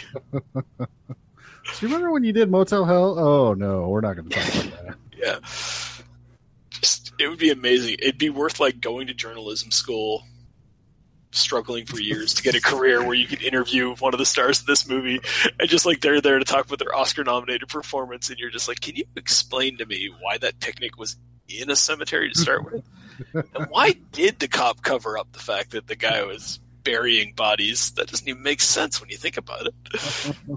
Whose decision was it to have Rape Cop be one of the people who gets out at the end of the movie? Uh, uh, I do have this like image now of Doug like going through college, like taking all these classes and trying taking all these shit jobs at newspapers, and then finally gets there and is just like, so let's let's talk about Motel Hell. It's like, oh no, no, I'm here to talk about you know the glory of Evelyn or whatever the fuck you know pretentious movie. Oh no, no, no! All questions will be about Motel. Uh, you- then I just see his agent like freaking out, like, no, no, we're not talking about Motel Hell. Why, went through the entire movie, we're shown that it's their heads poking out of the ground. At the end of the movie, when they go to examine the hidden garden, is the one person they find still buried, face down with just her legs sticking out. Secondary question why do they make no attempt to save her? Well, that was Ida. That was the Igor character. yeah. What that was? Okay. Yeah, all, all the zombies buried her face down. but it wasn't really clear in the movie. I think I I had to check Wikipedia to find out how she got like that. That's what I did with my day, by the way. I checked Wikipedia. It's find out facts about this movie. Well, now I'm a little disappointed that I got an answer. Sorry. This movie's better is a pure enigma. That is the only thing in the movie that made sense. If that makes you feel better. Yeah, and I would imagine like asking all these technical questions about the story, and whoever you're talking to is like, "Look, I was just an actor in it, man. I don't know. I didn't make these decisions." And you'd be like, "No, I'm not leaving until I get an answer, Mister." Yeah, I I will say now I have to be very genre specific. I will say in either the field of cannibal movie or in motel themed horror movie. I'm pretty sure this may have just jumped to the number one slot. Ooh. I don't know though, because Texas Chainsaw Massacre is really fucking good. so maybe not Cannibal. Probably number two Cannibal. But in my own humble opinion, I would rather watch this than Psycho. And Psycho's a fucking amazing movie. Strong words. I I think objectively, we have to acknowledge that Psycho is probably the better movie. No, yeah, I'm not. I'm not saying it isn't. So, so Psycho is an amazing fucking movie. This, however, is so fucking enjoyable to watch that it is more enjoyable for me to watch this than for me to watch Psycho. Thanks for calling the Midnight Drive-In. No one is here to take your call. More info, check out the Midnight Drive-In on Twitter at MN Drive-In Pod or find us on Facebook. If you want to email us, send it to the Midnight Drive-In at gmail.com. Remember, no outside food and drink. Anyone caught performing sexual acts at the drive-in will immediately be taken to the office. Unspeakable things will be done to you. Thanks for calling. Does anybody watch anything this week? Uh, Doug, did you watch anything this week? I did watch a few things this week. Watch. Uh, so the first thing I watched was a movie that you recommended to me a couple of weeks ago, and then I ignored you. And then acquaintance of the show, Eric recommended it, so I'm like, oh, all right. Which was the movie was Central Intelligence with The Rock and Kevin Oh, Hart. okay. Yeah, I got to tell you, I just don't think modern comedies are made for me anymore. it's just the acting's good. The the play back and forth between the two main actors is really genuinely funny, but it's just like they don't even try to make the plot make any kind of sense anymore. And it's like that's I don't know. I guess I go for more of like the I don't want to call it more intelligent comedy because I'm certainly interested in like the fart jokes and stuff, but just the whole concept of like there should be a story that makes just enough sense, and in this one it's just like I don't there isn't really. really see. I I saw it and I actually kind of ended up enjoying it. I, again, like I laughed several times throughout it. It was an enjoyable kind of one-time watch, but it's just it really like the whole central premise of the movie is that this guy who's like a CIA agent had to like track down this other guy because the other guy has these great accounting skills that are going to help him solve his case. Doesn't need an accountant at all for anything he does. Well, but that, that's what I, I think they get that point across in the movie too. That the whole thing is is that Kevin Hart's character was nice to him one time, and the whole thing is that he was supposed to be such a picked on, horrible dweeb that even though Kevin Hart's character barely knew him, he always considered Kevin Hart's character to be like his best friend. Yeah, yeah, I agree with all that. I just don't know why he tracked him down to help him out with this case. Well, that's why, because like I said, That's literally the only reason why. Yeah, but that that is the entire justification. He's just latched on to this one person and found an excuse to reconnect with him. Yeah, Doug. All right. You just didn't get it. I just, I honestly, I honestly thought the whole thing is it ends up being pretty heartwarming.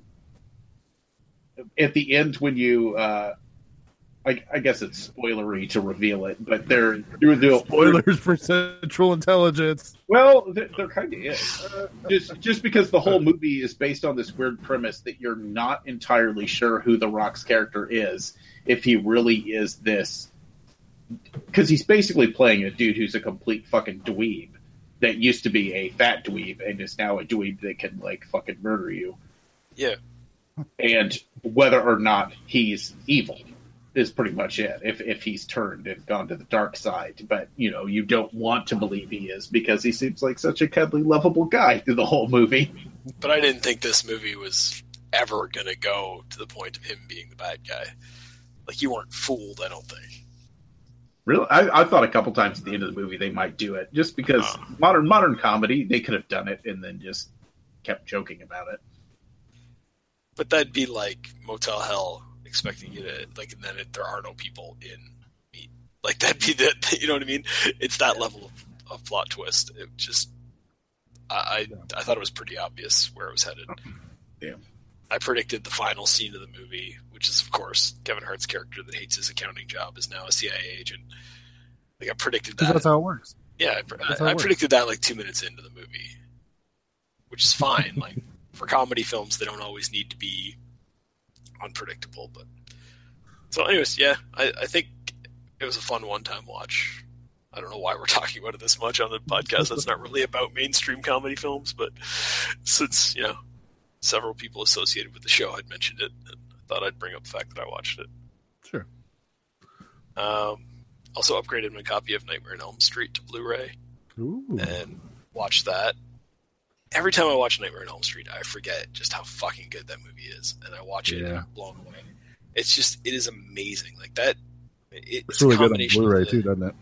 It does, yeah. Um, yeah, that that common the character that like Wes Craven and Robert Englund create, and then just everything about that movie is so good. There's a scene in the middle of that movie, if you haven't seen it in a while, like where Nancy goes to get tested to see why she's not sleeping properly, and she's Mhm. and she's in the she's in the hospital bed and they've got all this stuff on her and they're monitoring her. Her mom's in the next room with the doctors. She goes to sleep and goes into nightmare mode, and they choose not to go into the dream world with her. Every other time you go into the dream world with Nancy, this one particular time we see that scene from her mom's perspective, watching her like flop around on the bed, and we're seeing scars form, and we don't know what's happened, and we they never reveal what happened to her in that dream sequence. And that's also where she figures out that she can bring Freddy's hat out with her. And it's like Hmm. that is such an effective scene and it's like i don't Yeah. know the, the genius of a guy like wes craven is that he knew not to go into the dream world that one time he knew that you wanted to spend as much time in the dream world as possible but that that particular scene was more effective without going in and i i don't know how you know that when you're making this movie. Because he's Wes Craven. yeah. Yeah, exactly. Yeah. so i don't know. Not not much to say about that movie. Just you know i really enjoyed watching it. It does look good on blu-ray. I bought the box set of all the movies on blu-ray so i might have something to say about the sequels in coming weeks. We'll see. Um, Now, I've been obsessed with like a deleted scene from that movie for like a while, okay. where you find out that it turns out Nancy had an older brother that was one of Freddy's victims. And I've been like, it's like a 30 second scene and they cut it out. But if you really think of that scene like in context of the movie, like I feel like it just adds like so much more to it. Like it explains like why her parents got divorced, explains why her mom's got this horrible drinking problem. Uh makes this uh personal between Nancy and him. He killed her brother. Yeah, but I think how do you have an older? Okay, so to to go against your first points, I think I just took the family that murders together has trouble staying together was enough Sure. reason for the mom to be Sure. drinking and the dad to have left and stuff. Hmm. And I think they actually do a really good job of like John Saxon and the mother character. I don't know that actress's name off the top of my head. They do a really Blakley. good job of, of like creating this like family unit where the parents have separated, but they both still care about the kid. And Hmm. I, I thought they did like a really good job of setting that up. I can tell you one reason why they most certainly did not get divorced: lack of toe sucking. Thank you for that. Of course. No, But I I, don't know. I just I think from a story standpoint, like in my mind, like it just there's so many other layers that start unfolding. Like you know, because her dad's a cop, and she says that you know they signed something in the wrong place, so Freddy ends up getting off or whatever. So I just like I'm just imagining like the tension between them. Like you're a fucking cop. You couldn't even save your own goddamn son, and um, somewhat letting him off because one of your guys fucked up somewhere, and just all that extra tension, like in my head. Like, Yeah, the know. problem I just- the problem I, love have that. with it the problem I have with it is that how does Nancy not know about Freddy Krueger if her older brother was killed by him? That's Nobody talks about it. I mean, come on. That's it. We're just gonna have nobody mentions the older brother. Like she, and like you're talking about a girl. She's whatever supposed to be 15 in the movie. Like she never went to her parents. I was like, what ever happened to him anyway? Remember there used to be a guy that lived in that room. It's like, dude, are we in Happy Days? Did the brother just go out for drinks one day and never come home? Like what's going on? She was, she was a baby. She just didn't remember. It's my, it's one of my favorite I mean- deleted scenes, Doug. Don't, don't quit making too much of it. Anyways, that's that's where I feel. I feel like it's it, it has a better uh, a better impact on the story that Nancy just never knew that there was this guy out there. And I also think it changes the parents' character if they were seeking direct vengeance for their own child's murder compared to just being part of the mob that participated in this. Yeah, fair enough. I don't know. I haven't seen the scene. Maybe it's really good, and I would want it added back in if I saw No, it. it's literally not. Okay. It's it's the scene where she's in the basement and she pulls the glove out of the furnace. yeah. Freddy Krueger.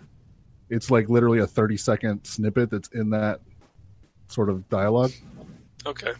Oh. Well.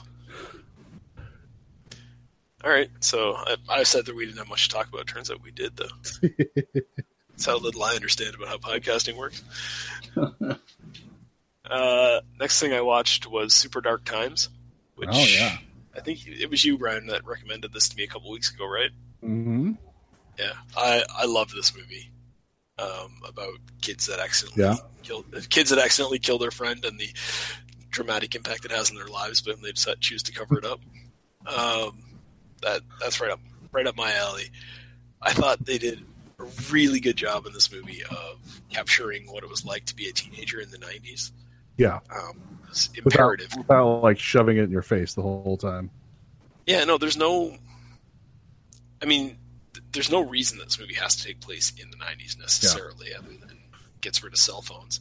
Um, Yeah, that's pretty much like the only plot point is there's no cell phones in this movie. Like that's other Yeah. than that, it could take place any time. But like, I, I don't know. It just there was something about the atmosphere and the way these kids spoke to each other and everything that just really felt like. It, it felt like these are kids I could have gone to high school with, and that's that was really that really sucked me in. I'm just at that perfect age where, like '96, I was in high school. That's the year this movie's set. Um, and it also like there was something about the relationship between all these kids that just felt really real to me. There's like a weird moment. It, it's a silly thing, but there's a weird moment where the kid shows up at a party and his best friend is already there without him, Mhm. and he gets a sort of. It's not really a jealousy thing, but it's like, oh, that's weird that you're here without me. Why didn't you come with me if we were both going to be going to the same party? That moment, and it, that felt so real to me. Teenagers of that time, back when, again, with no cell phones, you didn't always know where your friends were, and you're like, well, what are you, what are you doing at this, at this party that you said you couldn't come to me with, but you came anyway? Mhm. That moment just felt, I don't know, it felt so real, um, and that really just plays into what makes this movie good because these aren't caricatures of kids. These aren't kids from a slasher movie. They're they feel like real human beings, and that's why everything that plays out has a real impact. Yeah, So that's, that movie's a, a huge recommend for me. yeah, because there's a whole like, I mean, technically you classify this as a horror movie. You're like, no, this isn't a horror movie; it's a drama. Yeah. I'd be like, yeah, well, yeah, I agree with that too. Like, the the story is not a horror story; it's just a horrible thing that happens to these people, and sort of how they decide to deal with it, which is really fascinating, especially since they do it I would say somewhat realistically. I mean, obviously they have to lead somewhere with it to be in. But I feel like it's like the character's realistic, like you said, which is Yeah. what really heightens it from being just some generic horror movie. Yeah, I, I, and I think too. I like the fact that different characters reacted in different ways, Mhm. um, and it felt sort of like they were all reacting naturally, but there isn't there isn't one standard reaction to what happened. There is no there's no way that you would just automatically know, okay, that's how most people would react Hmm. given this situation. And I thought that worked really well. I thought they did some stupid things too, and I thought, yeah, teenagers do stupid things. Like that makes sense to me. That like the one moment, so like early in the film, like the the death occurs, a guy gets stabbed with a sword that they've playing with, and it's like they throw the sword into like a hole that's near where it happens to hide it. And it's like, well, that's a really dumb thing to do because you don't want whoever finds the body to find that sword as well. And Yeah. you have to assume that they're going to do a big search of the area. And that, but it does seem like the kind of thing teenagers would do in a panic moment. That they would just go, "Oh shit, we better think, we better get rid of this sword. We don't want to be the guys with the sword when the cops find this body." Yeah. And I don't know moments like that that I felt were really real. I thought there's also like there's a a girl in the movie that like two of the boys both seem to have crushes on, and she likes one of them, and it's like normally teenagers romances are not that interesting to me in movies but i thought they did a really good job of portraying it in this film where the kid is just like super awkward around girls. And you're just like and it's like it's enhanced by the fact that he's going through all this fucked up shit but it's like it's really interesting to watch how realistically they nail this kid who just has no idea how to react every time this girl talks. Yeah. and like when she start when he starts like when he's at one point trying to get a hold of somebody and he needs the number from her. And she's like being all flirtatious like well you can have the number but you'll have to call me later and talk to me to get it. And he's like just calls and he's like give me the number. Just give me the fucking number. Like it's it's really like awkward moment. And it just it does i don't know how to say it like it feels so natural that you're just like yeah that's how probably i would have acted in that situation at that time. So Yeah. i don't know if it would work as well for people who weren't in high school in the era that it's set but yeah. i was It's basically Doug saying, like, yeah, that's totally how I acted when we killed one of my friends by accident. oh that was the the downer to this film from my perspective was that if if there's any of these characters that i could relate to the most it's definitely the kid that got killed that would have been if you're wondering what i was like in high school that would have been the me Sad. Uh, you were you were the super annoying kid that they sort of let hang out with them, but yes would just show up to shit, and they they didn't tell him to go home. kind of yeah a kid that was just like thought he was being funny all the time by using foul language, but it really wasn't. Yeah, that's never really had a say- place to fit in. I will say there is a couple dream sequences in this that are really like fucked up. Yep. That I don't want to go into because you just need to watch the movie and be like, "What? What the fuck is that?" Like it's. I really like this movie too. So Yeah.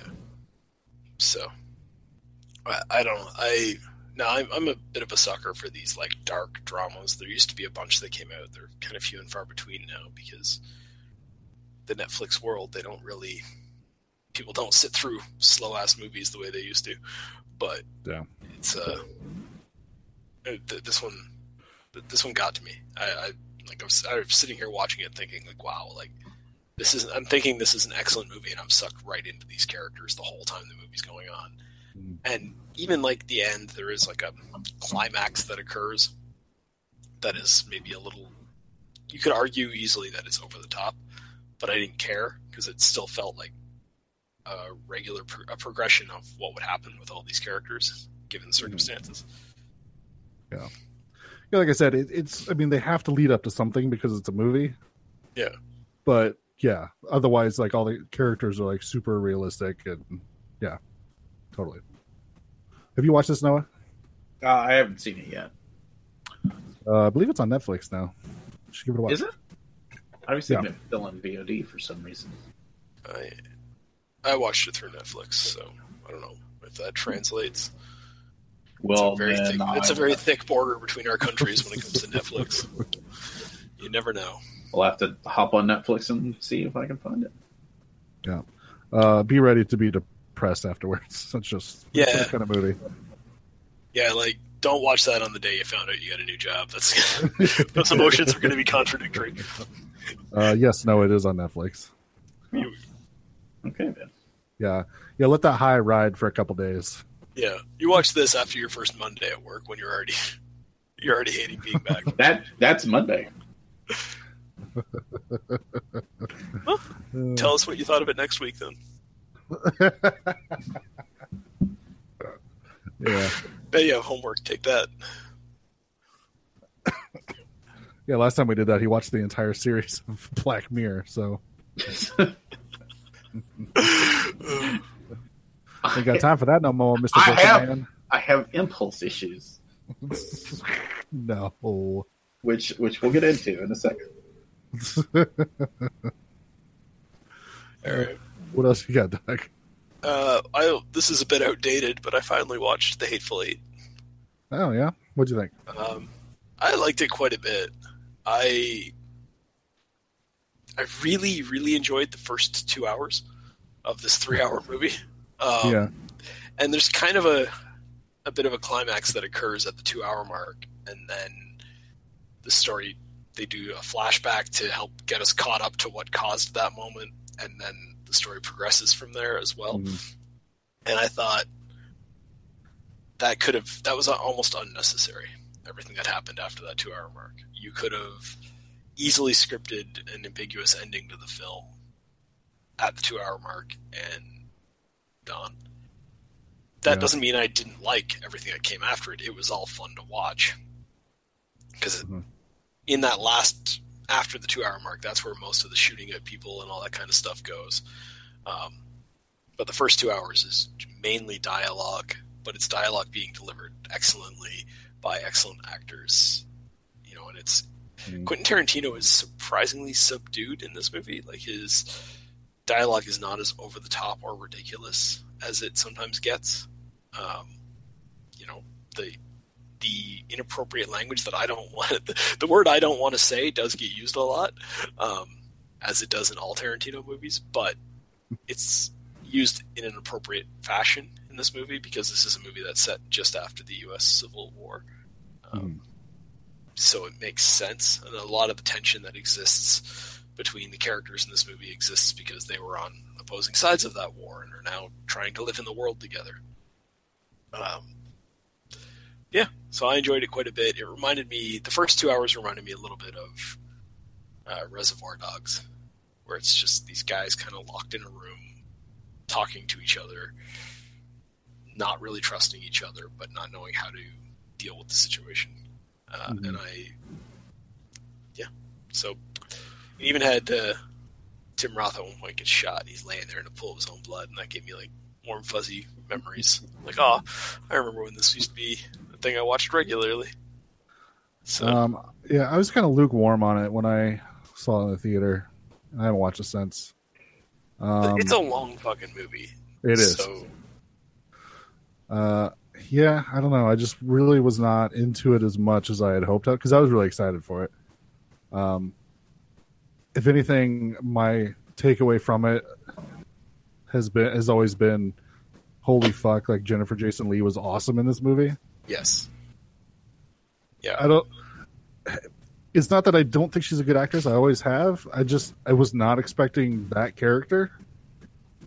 it's completely For- different for her. From Yes. anything I've seen, anyway. Yeah, she's fucking awesome. Yeah, so she's I really liked it. like she's at one point for a while, for maybe twenty minutes. It's like she's locked in a stagecoach, and it's her and Sam Jackson's character and uh, Kurt Russell. Kurt Russell. Sorry, I don't know why I couldn't think of that name, but yeah. So she's and she's holding her own in dialogue, long drawn out dialogue scenes with Kurt Russell and Samuel L. Jackson, and it's like Mhm. Jesus Christ, like that's an accomplishment. If anything, it's like it's almost like she's overshadowing Kurt Russell's character because they are constantly kind of fighting, and you're sort of like she's like I'm on her side almost, even though she's the bad guy in this moment. Yeah, So no, totally.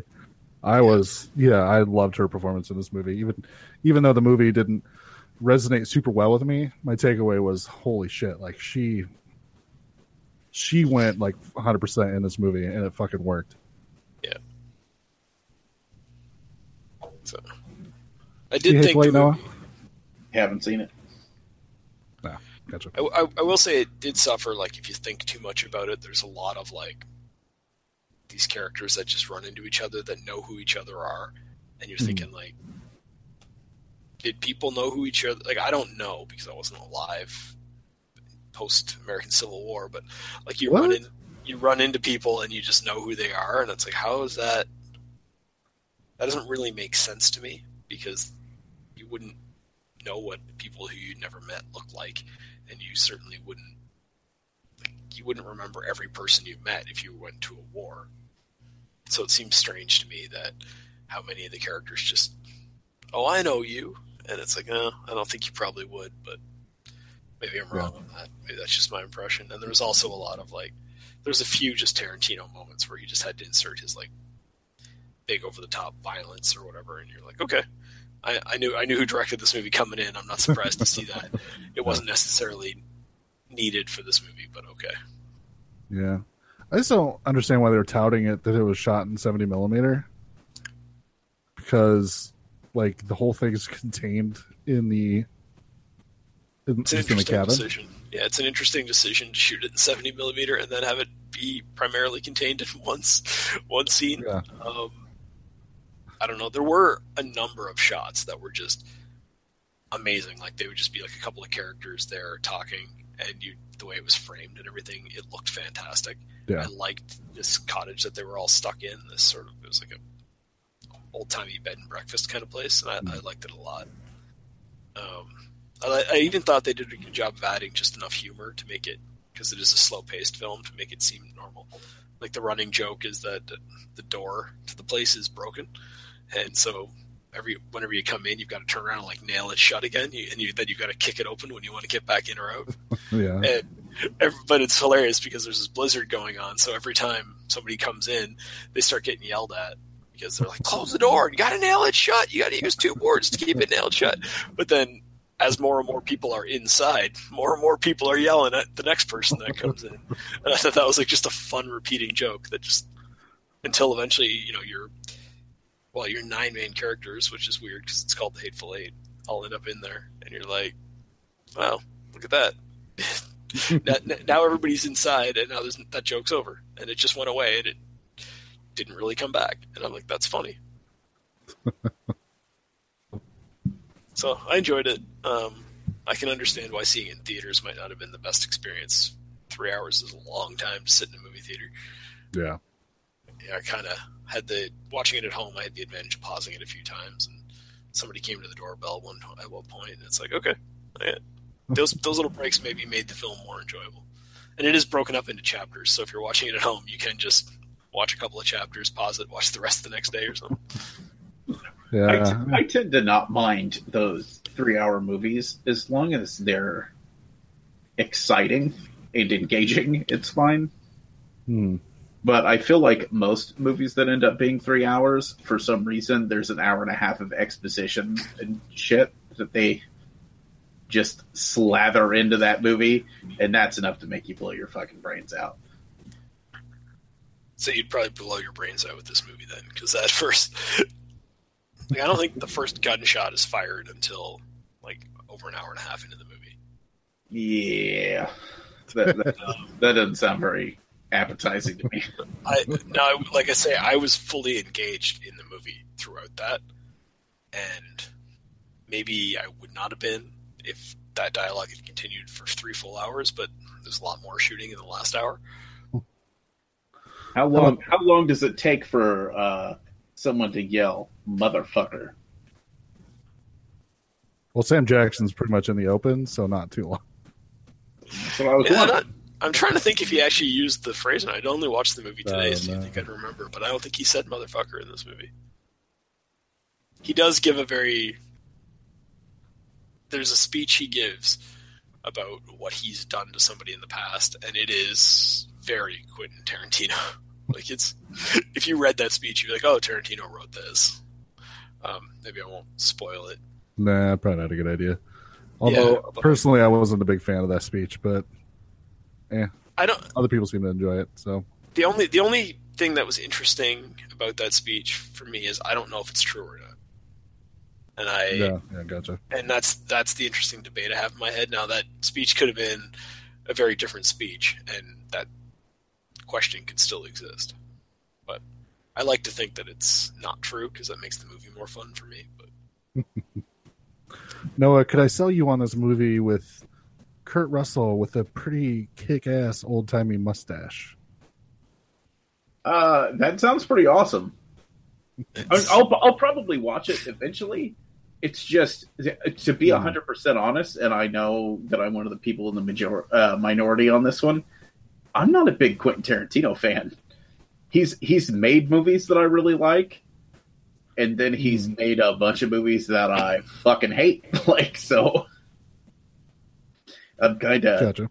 I'm I'm on the fence with him. Sometimes I think he's just obnoxious.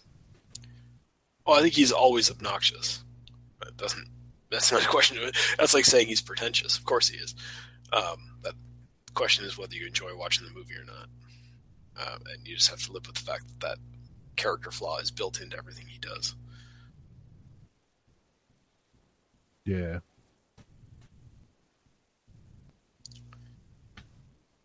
All right. Anything else? Uh, last thing I watched was a documentary called "I Am Chris Farley," which is Oh. obviously about the life of Chris Farley. Yeah. I bought it on comedian. I bought it on Blu-ray for five dollars, but I haven't watched it yet. Huh. I watched it for free on whatever channel airs it. I don't know. I don't know what channel it aired it, so I can't tell you what channel I watched it on. But I DVR'd it and watched it. Um, it is it, it is one of those documentaries that's as much a tribute to him as it is the story, and therefore it's maybe doesn't get into the dark side of him as much as one might Yeah. be interested in doing.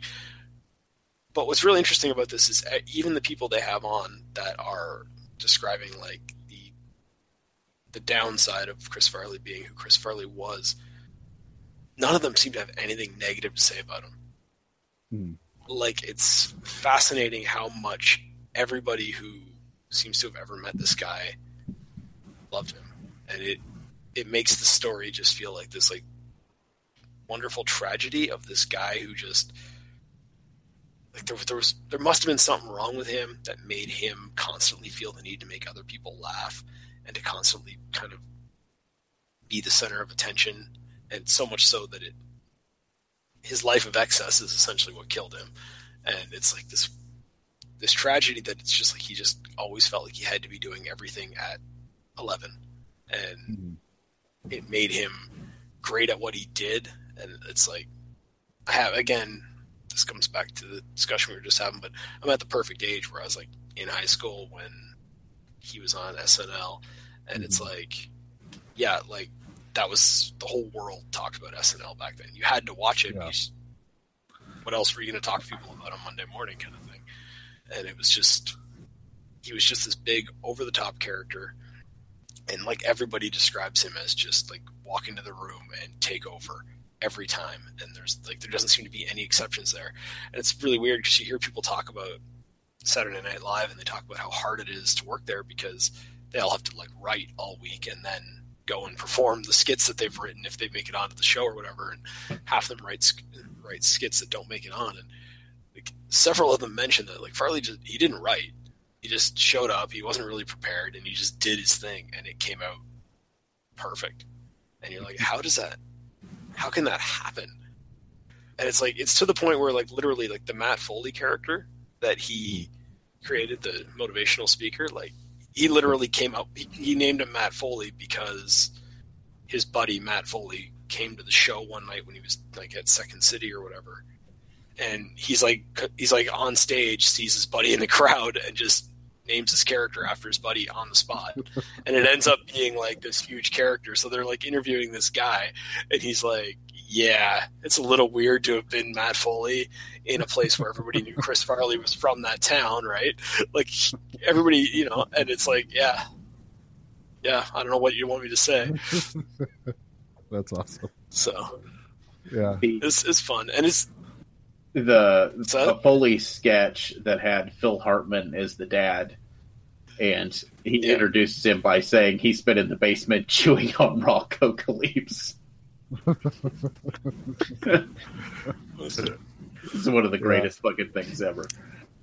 Well, they, they interviewed the first time the Matt Foley character was on SNL. It was like Christina Applegate was the host, and they interview her in this documentary, and she's talking about how like it's the worst line delivery she's ever given in her life because she was just trying not to break out laughing the whole time. And so she's got this like one line that she's she's like it's the only joke I'm supposed to make in this entire skit, so I can't screw it up. And the whole time, and it's like when then they show the clip, and you just see like David Spade is like supposed to be Christina Applegate's brother in the skit, and he's just sitting there with his hand over his face so that nobody can see that he's laughing out loud. And they and then they they cut to an interview with him, and he's like, yeah, to top it all off, like Farley would get in your face and then he would cross his eyes so the audience couldn't see that he's doing this to you, but he's giving you this extra little nudge trying to force you to crack up. Uh, yeah, I was gonna say you mentioned how like back then it was like, especially if you were in school, SNL, you had to. We I had to do some presentation in French class, and I didn't remember what the fuck it was about. But I remember me and this kid who was who was a husky fellow, I'll say. Um, came up and basically decided play sketch and just explain all the shit we're supposed to say in this in the sketch. It'll be funny. And so we literally just did a Matt Foley sketch for our presentation. I think being a travel agent, so trying to tell me all this stuff about like France or whatever, and then at the end just falling on a giant pile of boxes. Fair enough. I bet, you, I bet you, I bet you everybody thought that was funny at that time. Yeah, exactly. uh, We- now I want to watch that. I may have to watch it this week. Be, being our age, I guess, is just we hit this like perfect mark when it comes to Saturday Night Live, where it's like you were finally old enough to be allowed to stay up to watch it, just as it got great. Like it just as that like Sandler and Farley Yeah. and Spade and all those guys kind of came to fruition, and Mike Myers and everybody else. Mm. It's like holy shit. Yeah, I. Uh, I don't know. I don't. I don't watch it now. Maybe it's great now, but it's hard Uh, to it's okay now. any. It's It's, uh, it's almost I like saw- the world's become so. Go ahead. I was gonna say I watched because I because I like love SNL from when I was growing up and stuff. So I watched like all what they did a lot of those retrospective documentaries where it was just people from the cast like talking and then they would show clips from the sketches or whatever. Um, and they did like all the way up through I think right before right after Fallon left maybe. Like that's the, the entire history that they covered. Chris Rock essentially describes that time period as like we were the New York Yankees. There were so many heavy hitters like in the cast that every week was just like destroyed. And yeah, you just look at that lineup and you're like, holy fuck, like how could all these awesome people been on the show at the same time? Well, yeah, back then too. Like every every weekend, it seemed like the box office was the number one movie was a Saturday Night Live movie, basically, or care mm-hmm. people from the show. Yeah. that's that's another thing this documentary got into was like how Tommy Boy was almost autobiographical for for Chris Farley. Like it's it's weird. Like they talk about his relationship with his dad, and then you see him and Brian Dennehy acting together, and you're like, oh, like he he is acting like he, that's his dad. And his dad did try to make him get into sales. That was a whole thing. And there's all the and it's right down to the fact that like he did when he was in college, he did like play rugby and the rugby colors that he's wearing in Tommy Boy are the same. It's the same colors that he actually wore on his real rugby team. I'm like, they don't even mention that, but they show the two clips, and I'm like, well, he's wearing the same shirt. Like that's weird, right? like, it's, uh, so it obviously must have. He must have realized he was making a movie that reflected back on his own life. Yeah. I don't know. yeah, if like you're, SNL now. I was gonna say like SNL now. There's like a, a skit like every three episodes that will make you just guffaw laughing, which is kind of sad. yeah. But you know, I still really enjoy SNL. I enjoy some of the people on it, so I still watch every week. But yeah, it, it's not like hit after hit like it used to be, unfortunately. and I just don't think culturally everything is so much more subdivided now, and people don't watch stuff on a schedule anymore. They watch it through PVRs or whatever. So you're not going to watch it every Saturday night. You know, Mm. I, I, I just don't think anything will ever be like that again. And that's not, not necessarily a bad thing overall. It's just from that perspective, nothing else will have that cultural impact that things like that had where everybody stayed home to watch a TV show Yeah. to the point where Yeah. it was It, sort of uh, like, the the worst thing is that because of the uh, the DVR culture now, you just skip the skits with the actors that you're not a particular fan of, so you don't even know if they were funny or not. You know, I hadn't even thought of that. That makes sense that you wouldn't even watch the whole show Yeah. now. Yeah, I still watch the whole show, but usually, like, because Amanda could so- sometimes take or leave SNL itself, and if I think there's like a skit that she would find really funny, like I'll save it and just show it to her the next day, and she'll laugh, and then DVR. uh, anything else you want to talk about? No, that's all I got to watch this week. All right, Noah's turn. He said disappointedly. well, uh, I, I am working on a playthrough of the original series of Star Trek. I think I'm on like most of the way through the first season. Those seasons were long as shit. I forgot how long they were. Uh, yeah, TV so that's seasons used to be fucking enormous. Yeah. I was I was trying to figure it out. I figured I was in the middle of season two, and then I looked at the thing and I was like, I'm still in season one. Jesus fucking Christ! but like last night, I just caught up to the Gorn. Love love me some Gorn. So that. that. uh, and I feel like the older I get, the more I appreciate Star Trek: The Original Series. Like it's gone from just being campy to now I'm actually like, oh, I kind of appreciate what they were doing here. these these effects are cheesy, but I bet whenever this was fucking done back then, it was awesome. Uh, Yeah, I was so- never a huge Star Trek fan. oh, I love I love Generation, just because, as the old man would say, we only had three channels back then, so you just watched what was on. Yeah. Plus, plus yeah, you got to see Deanna into. Troi's cleavage in every episode, so that worked out. Well, there is that. Yes. Uh, so, so I did that, and then I fell into a very deep zombie hole. so, Oh, Jesus. This is a dangerous hole to go down. Oh my god, it's so deep. Uh, luckily, I ran out of movies that I own and had immediate access to, and I'm trying not to spend money right now, so I couldn't get as buck wild as as I could have. But so I watched Night of the Living Dead, and then I watched Dawn of the Dead, and then I watched Day of the Dead, and then I watched the Savini remake of uh, Night of the Living Dead, and then I watched uh, Fulci Zombie, and then I watched Nightmare City, and then I watched uh, Return of the Living Dead, and this is where it could have really got out of control. But luckily, I don't own all of the Return of the Living Dead movies. Yeah. That's probably for the best. Yeah, so I only don't need to be discussing Rave from the Grave right now. That wouldn't be helping anybody. Yeah, yeah. So I only watched the two that I own, which is the first one and the third one.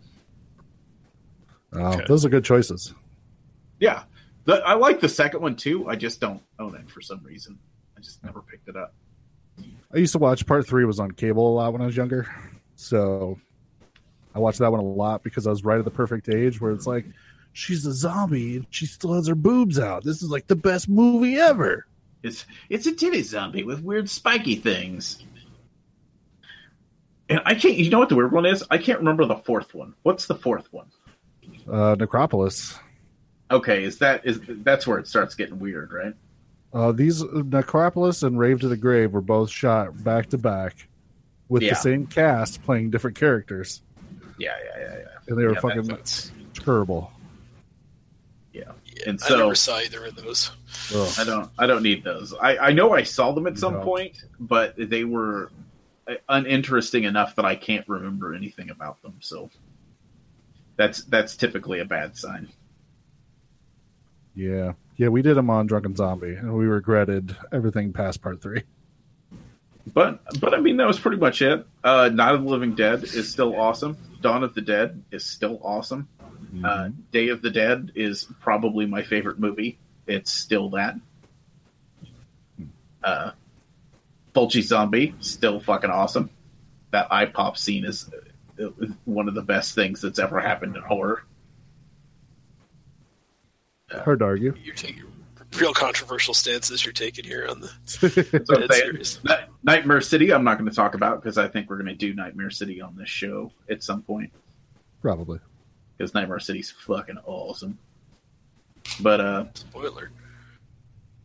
spoiler alert, that's that's not the part that's surprising about that movie.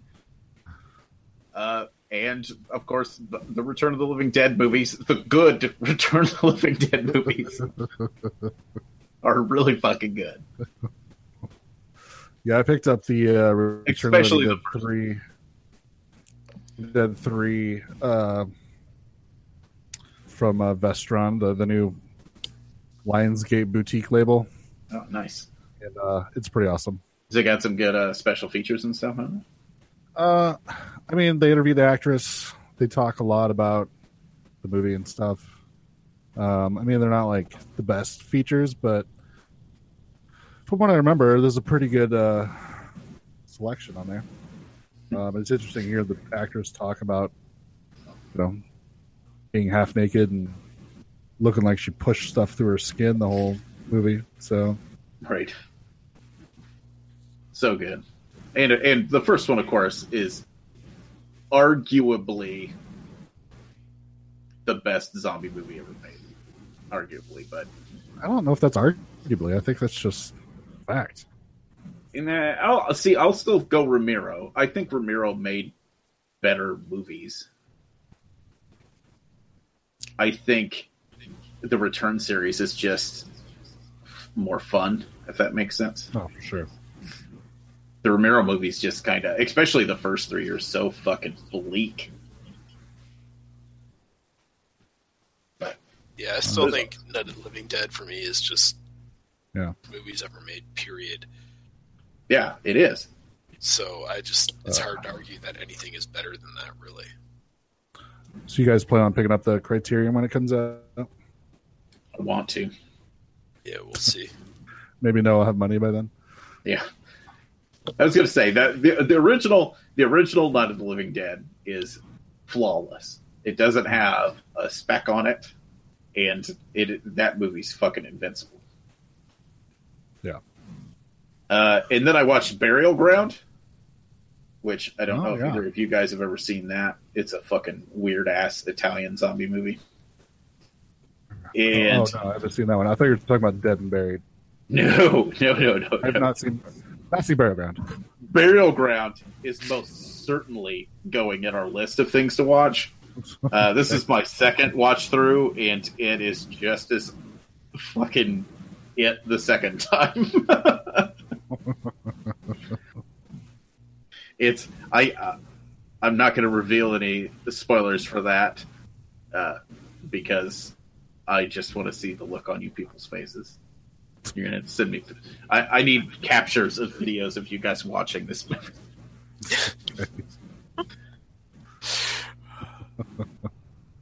Because Um, I will put it this way: I like really fucked up stuff, and this movie has moments in it that even I go, "Oh Jesus!"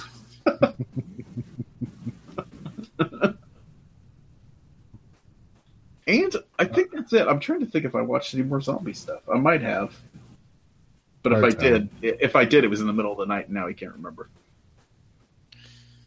um, all right, so I looked it up, and the Return of Living Dead three Blu-ray has audio commentary with the director Brian Yuzna, audio commentary with the two, with the the main actress and special effects supervisor. Uh, featurette talking with the director and the screenwriter about the movie. Uh, interview with the actress. Interview with the lead actor. Uh, interview with the production executive, which sounds like that would be boring, but is actually kind of interesting. Talking about how they got the rights to the and stuff. And then uh, discussing spe- discussing discussing special effects makeups with uh, Steve Johnson, who uh, you know is a super famous Hmm. Makeup design person. Who I think, if I remember correctly, admits to doing a lot of drugs during this movie, so that's why some of the effects are kind of fucked up. Nice. Yeah. The third one, uh, I think the thing I respect the most about the third one is so basically what Return of the Living Dead did is just completely throws all the zombie movie shit out the window and go, okay, let's let's do something different. The second one arguably just kind of does the same thing that the first one did, just bigger. But the third one, they basically did the exact same thing that the first one did, and they go, okay, well, yeah, we get it. You know, brains, it hurts to be dead. Uh, let's do something completely fucking different. yeah. And then uh, four and five, they completely shit the bed. So, oh my god. which sucks because Rave to the Grave sounds like a good idea of using the trioxin as like a party drug, Hmm. but it's yeah, fucking horrible. It's just god awful. Didn't those debut on Sci-Fi Channel? Possibly. Yeah, I can't even Um, remember. I remember just deciding not to watch them, and being sad about it when I did. Uh, I do remember seeing an auction up on eBay for either part four, or part five, that you could bid and buy the rights to part four or part five, whichever one it was, and a 35 millimeter print. And I think they were selling it for like ten thousand dollars. Jesus. That's how sad, and I don't think anybody bought it. That's how bad it was. Yeah, on what planet is that worth ten thousand dollars? Ugh, none. If it was, if it was fifteen dollars, I would contemplate it, just so I could say that I owned the rights to a movie. I I would buy the rights to that movie for fifteen dollars, sight unseen. Would you see? Even I, I think even at fifteen dollars, I would go okay. that is that is a cheeseburger at Red Robin, or the rights to rave to the grave, and that cheeseburger is really good. You got to figure at some point though you can resell the right story for the grave for twenty bucks to somebody. Yeah, let's go to a horror convention. Be like, hey, you want the rights to Return the Living Dead? I Yeah. think that's I think that's a terrible Four? investment. Oh, Yeah. All right. Uh, I, I only got two quick ones. Um, I went to the theater and saw three billboards outside uh, Emmington, Wyoming, or whatever the full title is. Uh, nothing really to discuss super deep on here because it was a pretty drama heavy movie. Uh, really good though. Really enjoyed it. Um, completely agree that Sam Rockwell did a super amazing job since he won a Golden Globe for it last week. Um, if you get a chance to see it, I would say go see it. The only thing I've seen about it is people bitching about how it parts of it paint uh, people in a very bad racist light. Oh, you mean people from Wyoming who might be racist? Well, yeah, town? that's what I said. I was like, "Oh my god, racist people in a small town. That's Yeah. not accurate to life at all." yeah. This is the new thing where racist people get offended if you call them racist. And it's like, well, don't be racist then. Yeah. You don't like getting called racist, don't be racist. And there's no actual like racial stuff like that happens in the movie. Sam Rockwell's character before the movie even starts, apparently, um, it was alleged that he tortured and um, beat like a black guy because he's a cop that they had in their jail, and he denies it the entire movie. And then uh, to get under his skin, the Frances McDormand at one point asked how the N word beating business was. To which Sam Rockwell like gets pissed about it. And that's literally it. So I don't know. People be crazy. I'm just saying, I heard a person in a small town say one time, I'm not racist. I don't give a shit about N words. Yeah. Equivalent of, of what it was in this movie. So, um, so tell people to stop being dumb. Yeah. It- It's, it feels like it's very realistic to the setting of the movie. So, I'm sure I'll Oh, see it at some point. I, I fucking love Sam Rockwell. So yeah, it's really good. I really enjoyed it. Uh, and then the other movie, based on a recommendation from Noah a while ago, um, I checked out The Foreigner with Jackie Chan. End up watching this? uh, I, I haven't actually seen it yet. Just recommends it to you. Well, Well, I, I showed him the uh, the trailer Yeah. before the movie was out. Yeah, this is before the movie's out. He's like, dude, you should check out this trailer. It looks fucking awesome. Um, you ever heard of this movie, Doug? I have heard of it. It didn't seem like something that would appeal to me, so I never really thought much about it. Well, I thought it was interesting because it looked like um, I called it uh, Death Wish with Jackie Chan, which is not 100 percent correct. It's more of just like a revenge movie with Jackie Chan doing like Jason Bourne type stuff, Okay. somewhat, uh, but more, a little bit more. I don't want to say the word realistic because it's Jackie Chan, so of course the fight scenes are crazy and all over the place, but um, it was just a little bit more toned down than what we're used to seeing from him, a little bit more dramatic. So I thought it looked. Did you ever see the movie Harry Brown? Yeah, I love that movie. It seemed like a, almost like a version of that with Jackie Chan. Interesting. So I was, yeah. So I was intrigued.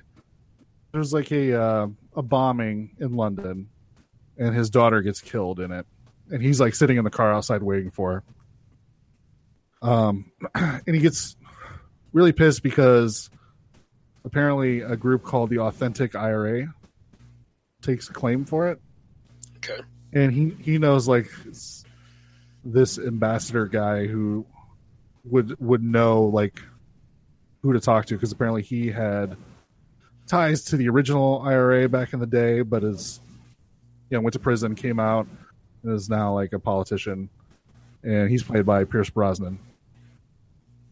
So it's Jackie Chan like trying to get him to help him find the people who killed his daughter, and Pierce Brosnan keeps saying he doesn't know anything, and him, so he just starts harassing this guy by blowing shit up at his house all the time to get him to help him. That's Um, a good way to get someone to help you. so he's essentially going after Pierce Brosnan because he will not give up the people who killed his daughter. So I was super like interested in it. Um, first I want to say half of the movie, but then for like a third of the movie, Jackie Chan just disappears, and it more becomes about politics with uh, Ireland and England Oh, with Pierce Brosnan like in the middle of it since he you know used to be in the IRA or whatever. And then people like stabbing each other in the back within his administration or group or whatever you want to call it. And that's when it like completely lost me and I got really bored with it. Which really bummed me out because I was kind of excited for it. So That's very disappointing. Yeah. Yeah, because I literally almost forgot that Jackie Chan was in the movie after a little bit. And I was like, oh shit, that's right. He just came stumbling out of the woods and just blew up his car. Like, I completely forgot that he was still like this thing. So, yeah. So, bummed. Uh, you know, was hoping it was better based off the trailer, but uh, didn't play out well. well, that's unfortunate. Glad you took the bullet for the rest of us, so we don't have Yeah. to sit through it now, though. Yeah. And I even rented it. Like, I paid to watch it. Bum me out. Yeah. Yeah. That is the beauty of Netflix. You're when you, when something disappoints you, you're not as disappointed. I You're was- like, oh, I was- well. I was getting ready to say I was kind of excited for a gritty, old, angry Jackie Chan. I know. So was I. Uh, he fought in Vietnam, so he was like, you know, he knew his shit too. So it's just like, oh shit, this is gonna be awesome. Because he's like improvising bombs and shit, like putting kerosene in soda bottles and setting up a string and with a cigarette so that it when it burns, like you know, it'll burn the string and the whole thing will fall and gas will go everywhere. And it was fucking like that stuff was pretty awesome, and then it just got really boring by the end, Weird. unfortunately. I feel like that's false advertising. You can't you can't offer me gritty old Jackie Chan and then give me political thriller. Yeah. Yep. It was dumb. At least the last half of it was. So watch the first half and be like, all right, well, I'm just going to pretend he killed everybody and uh, shut this off now. It's interesting version of a recommendation. yeah. Um, so something that, so we're so used to not to having that I forgot to bring it up before we talked about all the stuff we watched, but we actually have a couple pieces of listener mail. Yeah, I was wondering if we were going to get to that. Yeah, usually I do that before uh, what else we watched, but I completely forgot about it. Too busy uh, hoping to get to uh, Noah's Noah's uh, zombie movie addiction. Like I said, I'm pretty sure there there may or may not be up to seven more movies that I just like aren't sticking in my head right now. Uh, all right, so the first one we got was from Trevor. Says, "Hey guys, I've been lazy, so I haven't written in a while. I think the last time I wrote in, it was still the last horror cast. That has been a while.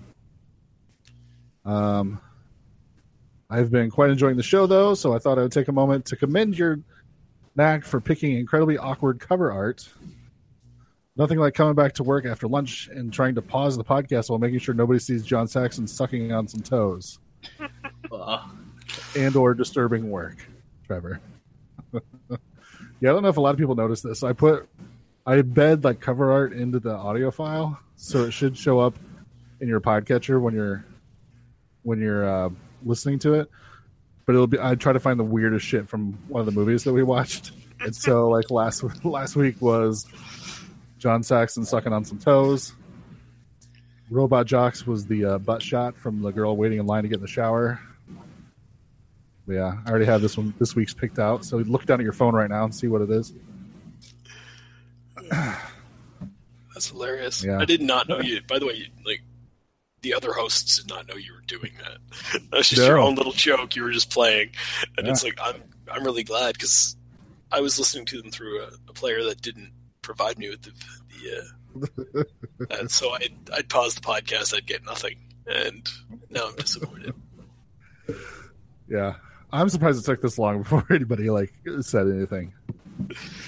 It's really funny. I'm glad that we've been pranking all of our listeners. I'm just wondering how many episodes ended up being a penis. None. I'd it's got to be There's been a lot of there's been a lot of penis movies.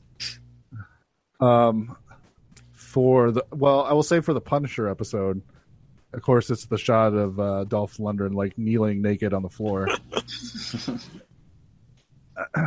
um, yeah, but I always try to make it something from one of the movies, and sometimes some of the movies there's nothing super weird, so those are kind of boring. But What movies have we done on this Yeah. show that didn't have anything super weird in them?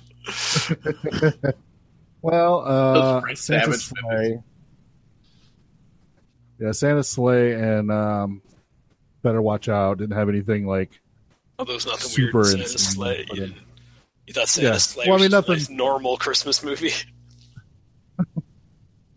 Well, I guess I could have taken something from the strip club. I guess I didn't really think about That that. would have been the thing to do. Uh, Should've- you should have Um, got but him yeah. cleaning the stripper pole. yeah, it's so good. Wonder if I can see what the cover art is on these. Yeah, I'll look at them later. Um, and then we got one more from our good buddy Terre Haute Kent, who we should mention uh, was one of two people who showed up to play Friday Thirteenth with us last weekend. Really, you guys got And three fun people with to that play. by all. Well, there was me, Noah, and then two other people. Oh, okay. Well, then is that what is considered a good number of people for that game? Right. Those of us no, that's half. know. That's half the lobby. Oh, okay. Which we had nine Um, so we people had- signed up, so a lot of people are on some bullshit. Yes. Yeah, Frank showed up, and then Terre Haute Kent showed up, And then we had to invite a bunch of randos to come in and fill out the rest of the lobby. Did you at least use it as an excuse to sell the podcast to the randos? Maybe, maybe the maybe No, they're 'cause they listening were- right now. Squeakers. A lot of them were really, really annoying children who sounded like they were like 12. Uh, And I was just like, I don't want you like don't writing in or calling it. I think seriously, one of them had to go to bed at some point during the gaming and just randomly signed out in the middle of the match. Well, that's what happens when you go online and you don't get to pick and choose. Exactly. Um, but yeah, I had a good time. Hopefully, we get a bigger group next time. Listeners, bunch of jerks saying you're going to show up, didn't show up. Uh, but Terre Haute Kent calls in to or writes in to confirm one of Noah's uh, diagnoses.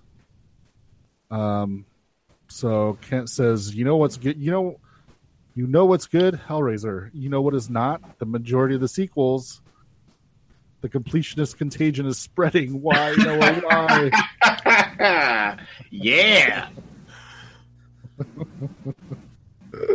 I can't believe you watched part three, Kent.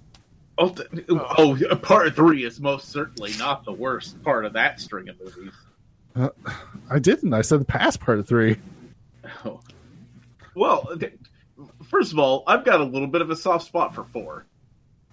Just because part of it takes place in space doesn't mean it's good. But it I- feels like it's early in a series to be going to space. Okay. space. I, d- what? Eh, Leprechaun Four was in space, Yeah, Yeah. I think all of the end spaces were four. except for Jason X. Yeah. But uh, To defend part four, come on. I don't. I, I just. I don't think it's a terrible movie. I don't. I don't think it's the best horror movie, which is the reason why it's so derided against. uh You know, one and two, which are two of the best horror movies ever made. Yeah, But the first two are pretty awesome. but I think as a as a movie in and of itself, it's enjoyable and the plot makes sense. It's all right. I mean, it's Alright. weird. It's weird anthology style storytelling was a little odd. Hmm. I'm gonna, I'm gonna say something controversial now. Oh, I actually don't think Hellraiser holds up very well. Ouch! You shut your whore mouth. I think like a lot of the story elements are good. Obviously, Doug Bradley's performance is amazing, but overall, I don't think the film holds up that well, and I think it is ripe for a remake. I hope whoever does the remake eventually, it's put in the right hands. I I have never disagreed with you more strongly about anything. Well, folks, it's been the last episode of the Midnight Drive-In. Jesus Christ. no, no, seriously. Uh, Like I said, I, I think Hellraiser one and two are two of the best. The best. Like if there were a top ten horror movies ever, they're both in the list.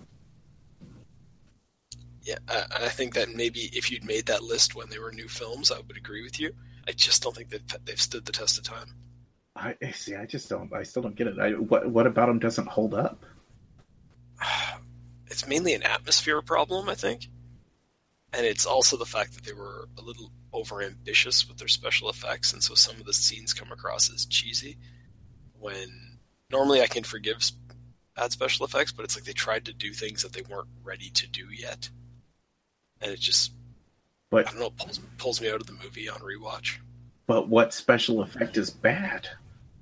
I'm trying to remember because I haven't I was gonna say I still don't understand. it's been a little while since I watched him. It's not the scene where like the guy in the in the attic is Frank. That's he's kind of reforming. That's amazing. I mean the the, the energy's the old uh what, what's it called cel painting, which that's that's pretty dated, but that's not their fault. That was just the limit of technology. Yeah, I don't know. Like I said, I haven't watched it in a while because I I just don't want to. Um, but yeah, that's I I remember being very excited when it came available on DVD, and I got really wanted to rewatch it and rewatching it and kind of going meh, which is really disappointing to me. I think it. Mm. I, I really just That's di- that's Again, disappointing to everyone. But again, it's a lot of it is. I feel like it's very set in its time, which is not usually a problem for me. But the atmosphere, I think it's just I'm not engaged in the movie when I watch it. Mm. When was Again, the last like- time you watched it? It's probably been a couple of years. Hmm. I would say, like, yeah, like again, I would always point to if Pinhead's on screen. I mean, I, I'm watching it, I'm loving it. The some of the gore scenes hold up pretty well. Guy with guy up in the attic, they're kind of reforming, and but I don't really care about most of the characters. Don't I, I- don't get sucked into the movie the way other people seem to. So. Hmm. So we should get a lot more feedback next week because when you say stuff like this, the listeners go nuts. I, I just I don't I don't understand a word you just said. So maybe maybe Doug needs some homework to rewatch Hellraiser. I got I got dizzy. I think I blacked out. I don't know. I can I can understand not liking any other ones in the series. Like like I said, I I personally don't think four is all that bad, but I understand why other people don't like it.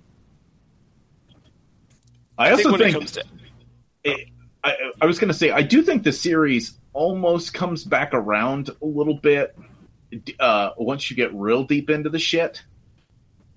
Because the uh, I'm I'm trying to think of what it was called, uh, Hell World, I think is what it's called, the one that has Lance Henriksen in it.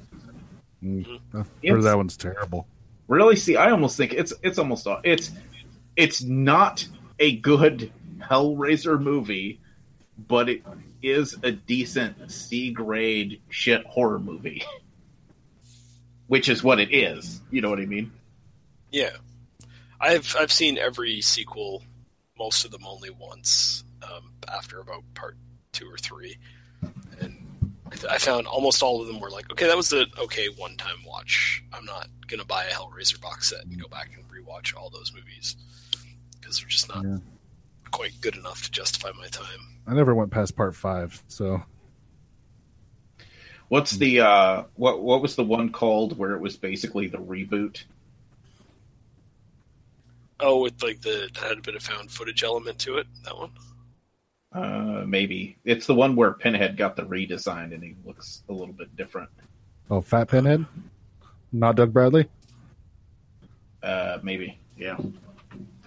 Uh, I don't know. That's the one where they made just to keep the rights.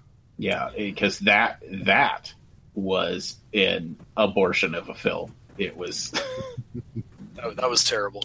The thing with that Yeah. one too is like, if I remember it correctly, there's like an opening scene that's actually okay, and I think that's the found footage stuff I'm talking about. And so you watch it, and you're like, oh, they made like a real movie, and you get excited, and then no, they didn't. They made some like little micro budget piece of garbage that they just they should ne- it was made for rights purposes it never should have been released you made it for your rights purposes Yeah. you've done your job put it on a shelf somewhere make it a bonus feature on some future dvd so that people are like look at this piece of shit we made when we had to keep the rights but it, never should have been released as a real movie because it Yeah. wasn't a real movie. it was it was some next level garbage. and that's coming from us look at the shit we do recommend Yeah.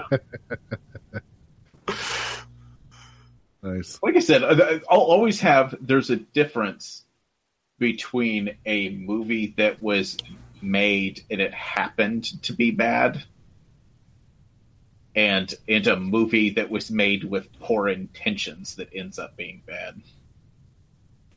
It, I I think if you add those poor intentions, it tends to just alienate, especially people like me who that that franchise. I've got I've got some attachment to it. Like just just Clive Barker in general too. I'll defend fucking anything Clive Barker touches. I don't I don't give a fuck. Yeah, I, I think that guy's a fucking genius.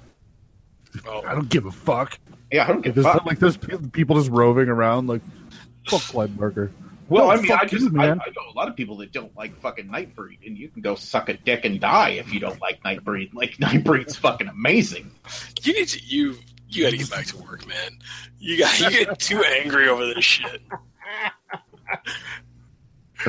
Uh, what do you think Just about outlet. Nightbreed, Doug? I I do like Nightbreed. Okay. As you should. Um, And Lord of Illusions. Lord of Illusions, awesome. Lord of Illusions is good. Haven't seen it in a long time. Can't say too much about it, but remember enjoying it. I did go see Clive Barker speak once, and it was fascinating to listen to him.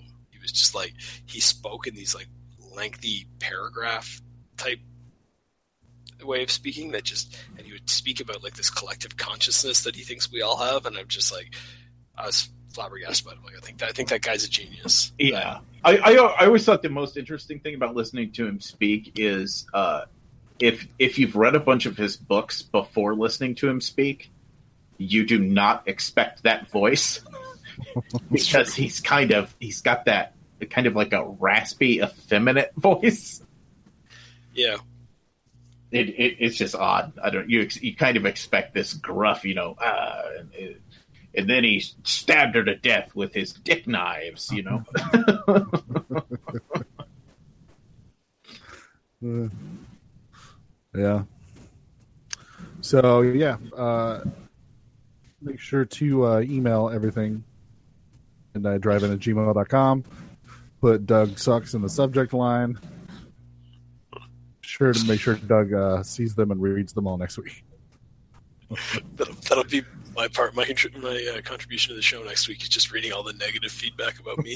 yeah, it'll be good. Uh, I don't think anyone will hate you for having terrible No. taste. I For me, Oh. you piece of shit.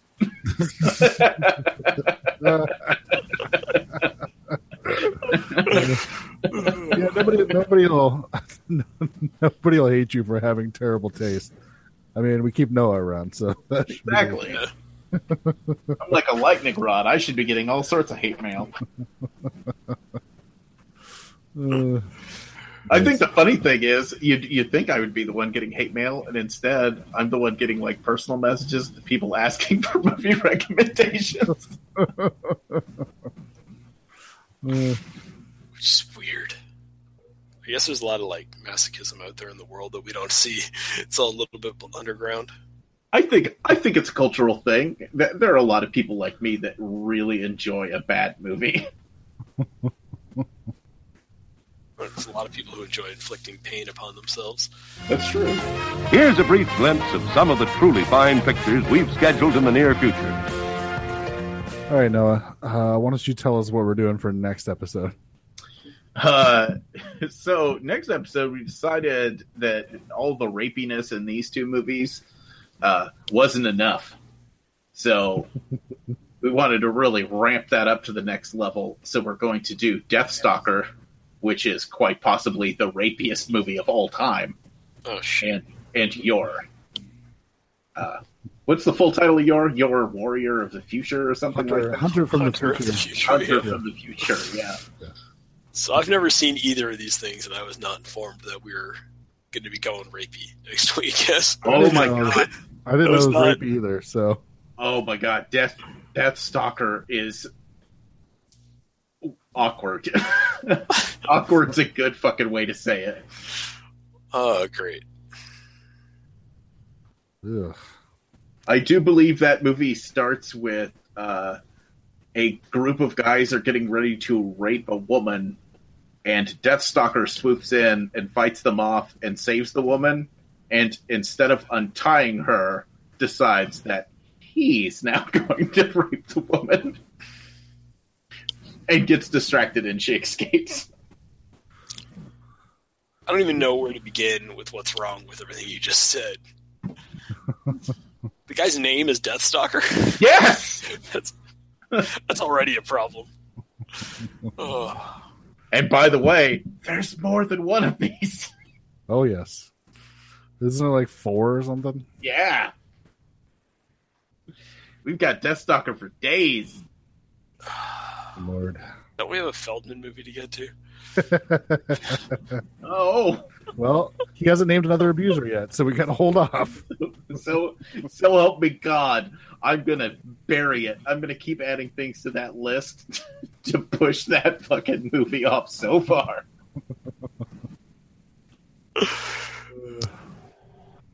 Good lord.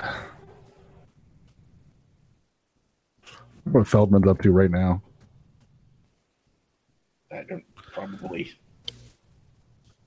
talking to his creepy uh, cult girlfriends and making them update their contracts. You think he just watches like movies, some of his old movies, and makes them sit and watch it with him? I don't know. All, all I can imagine is him walking into the bedroom and all they want to do is sleep, and instead he's wearing like just skivvies and a rhinestone glove, and he sings the entire uh, "Smooth Criminal" song. Makes no attempt No. to have sex with him. Just you've been kicked back. I assume he would do one of his original pieces. He wouldn't. I don't think he's No. a cover artist kind of guy. Oh, I think he. I think he is for MJ because he's fucking weird. Yeah. So does he have? so does he have the jacket on too? Like, not buttoned in the front, but you know, just on. Possibly. I think the red leather with like all the zippers. Yeah, that's what we're talking about. Right? yeah, with the uh, but it's not the one where it's like pushed up. It's like the sleeveless like vest version. Well, as somebody who owned one of those jackets in the '80s, I can confirm that the only two zippers that did anything were the ones that took the sleeves on and off. So the, you're talking about the same jacket.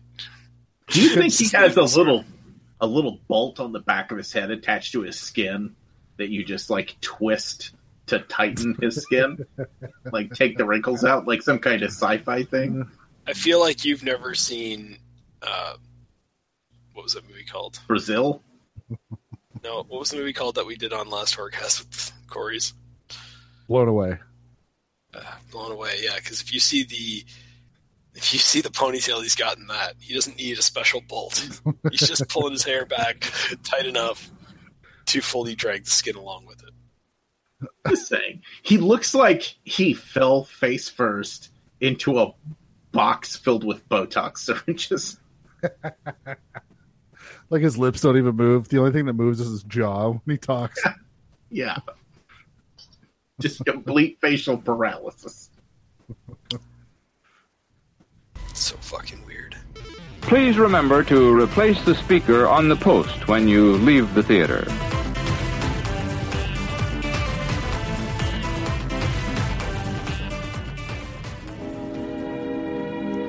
And now, folks, it's time to say goodnight. We sincerely appreciate your patronage and hope we've succeeded in bringing you an enjoyable evening of entertainment. Please drive home carefully and come back again soon. Good night.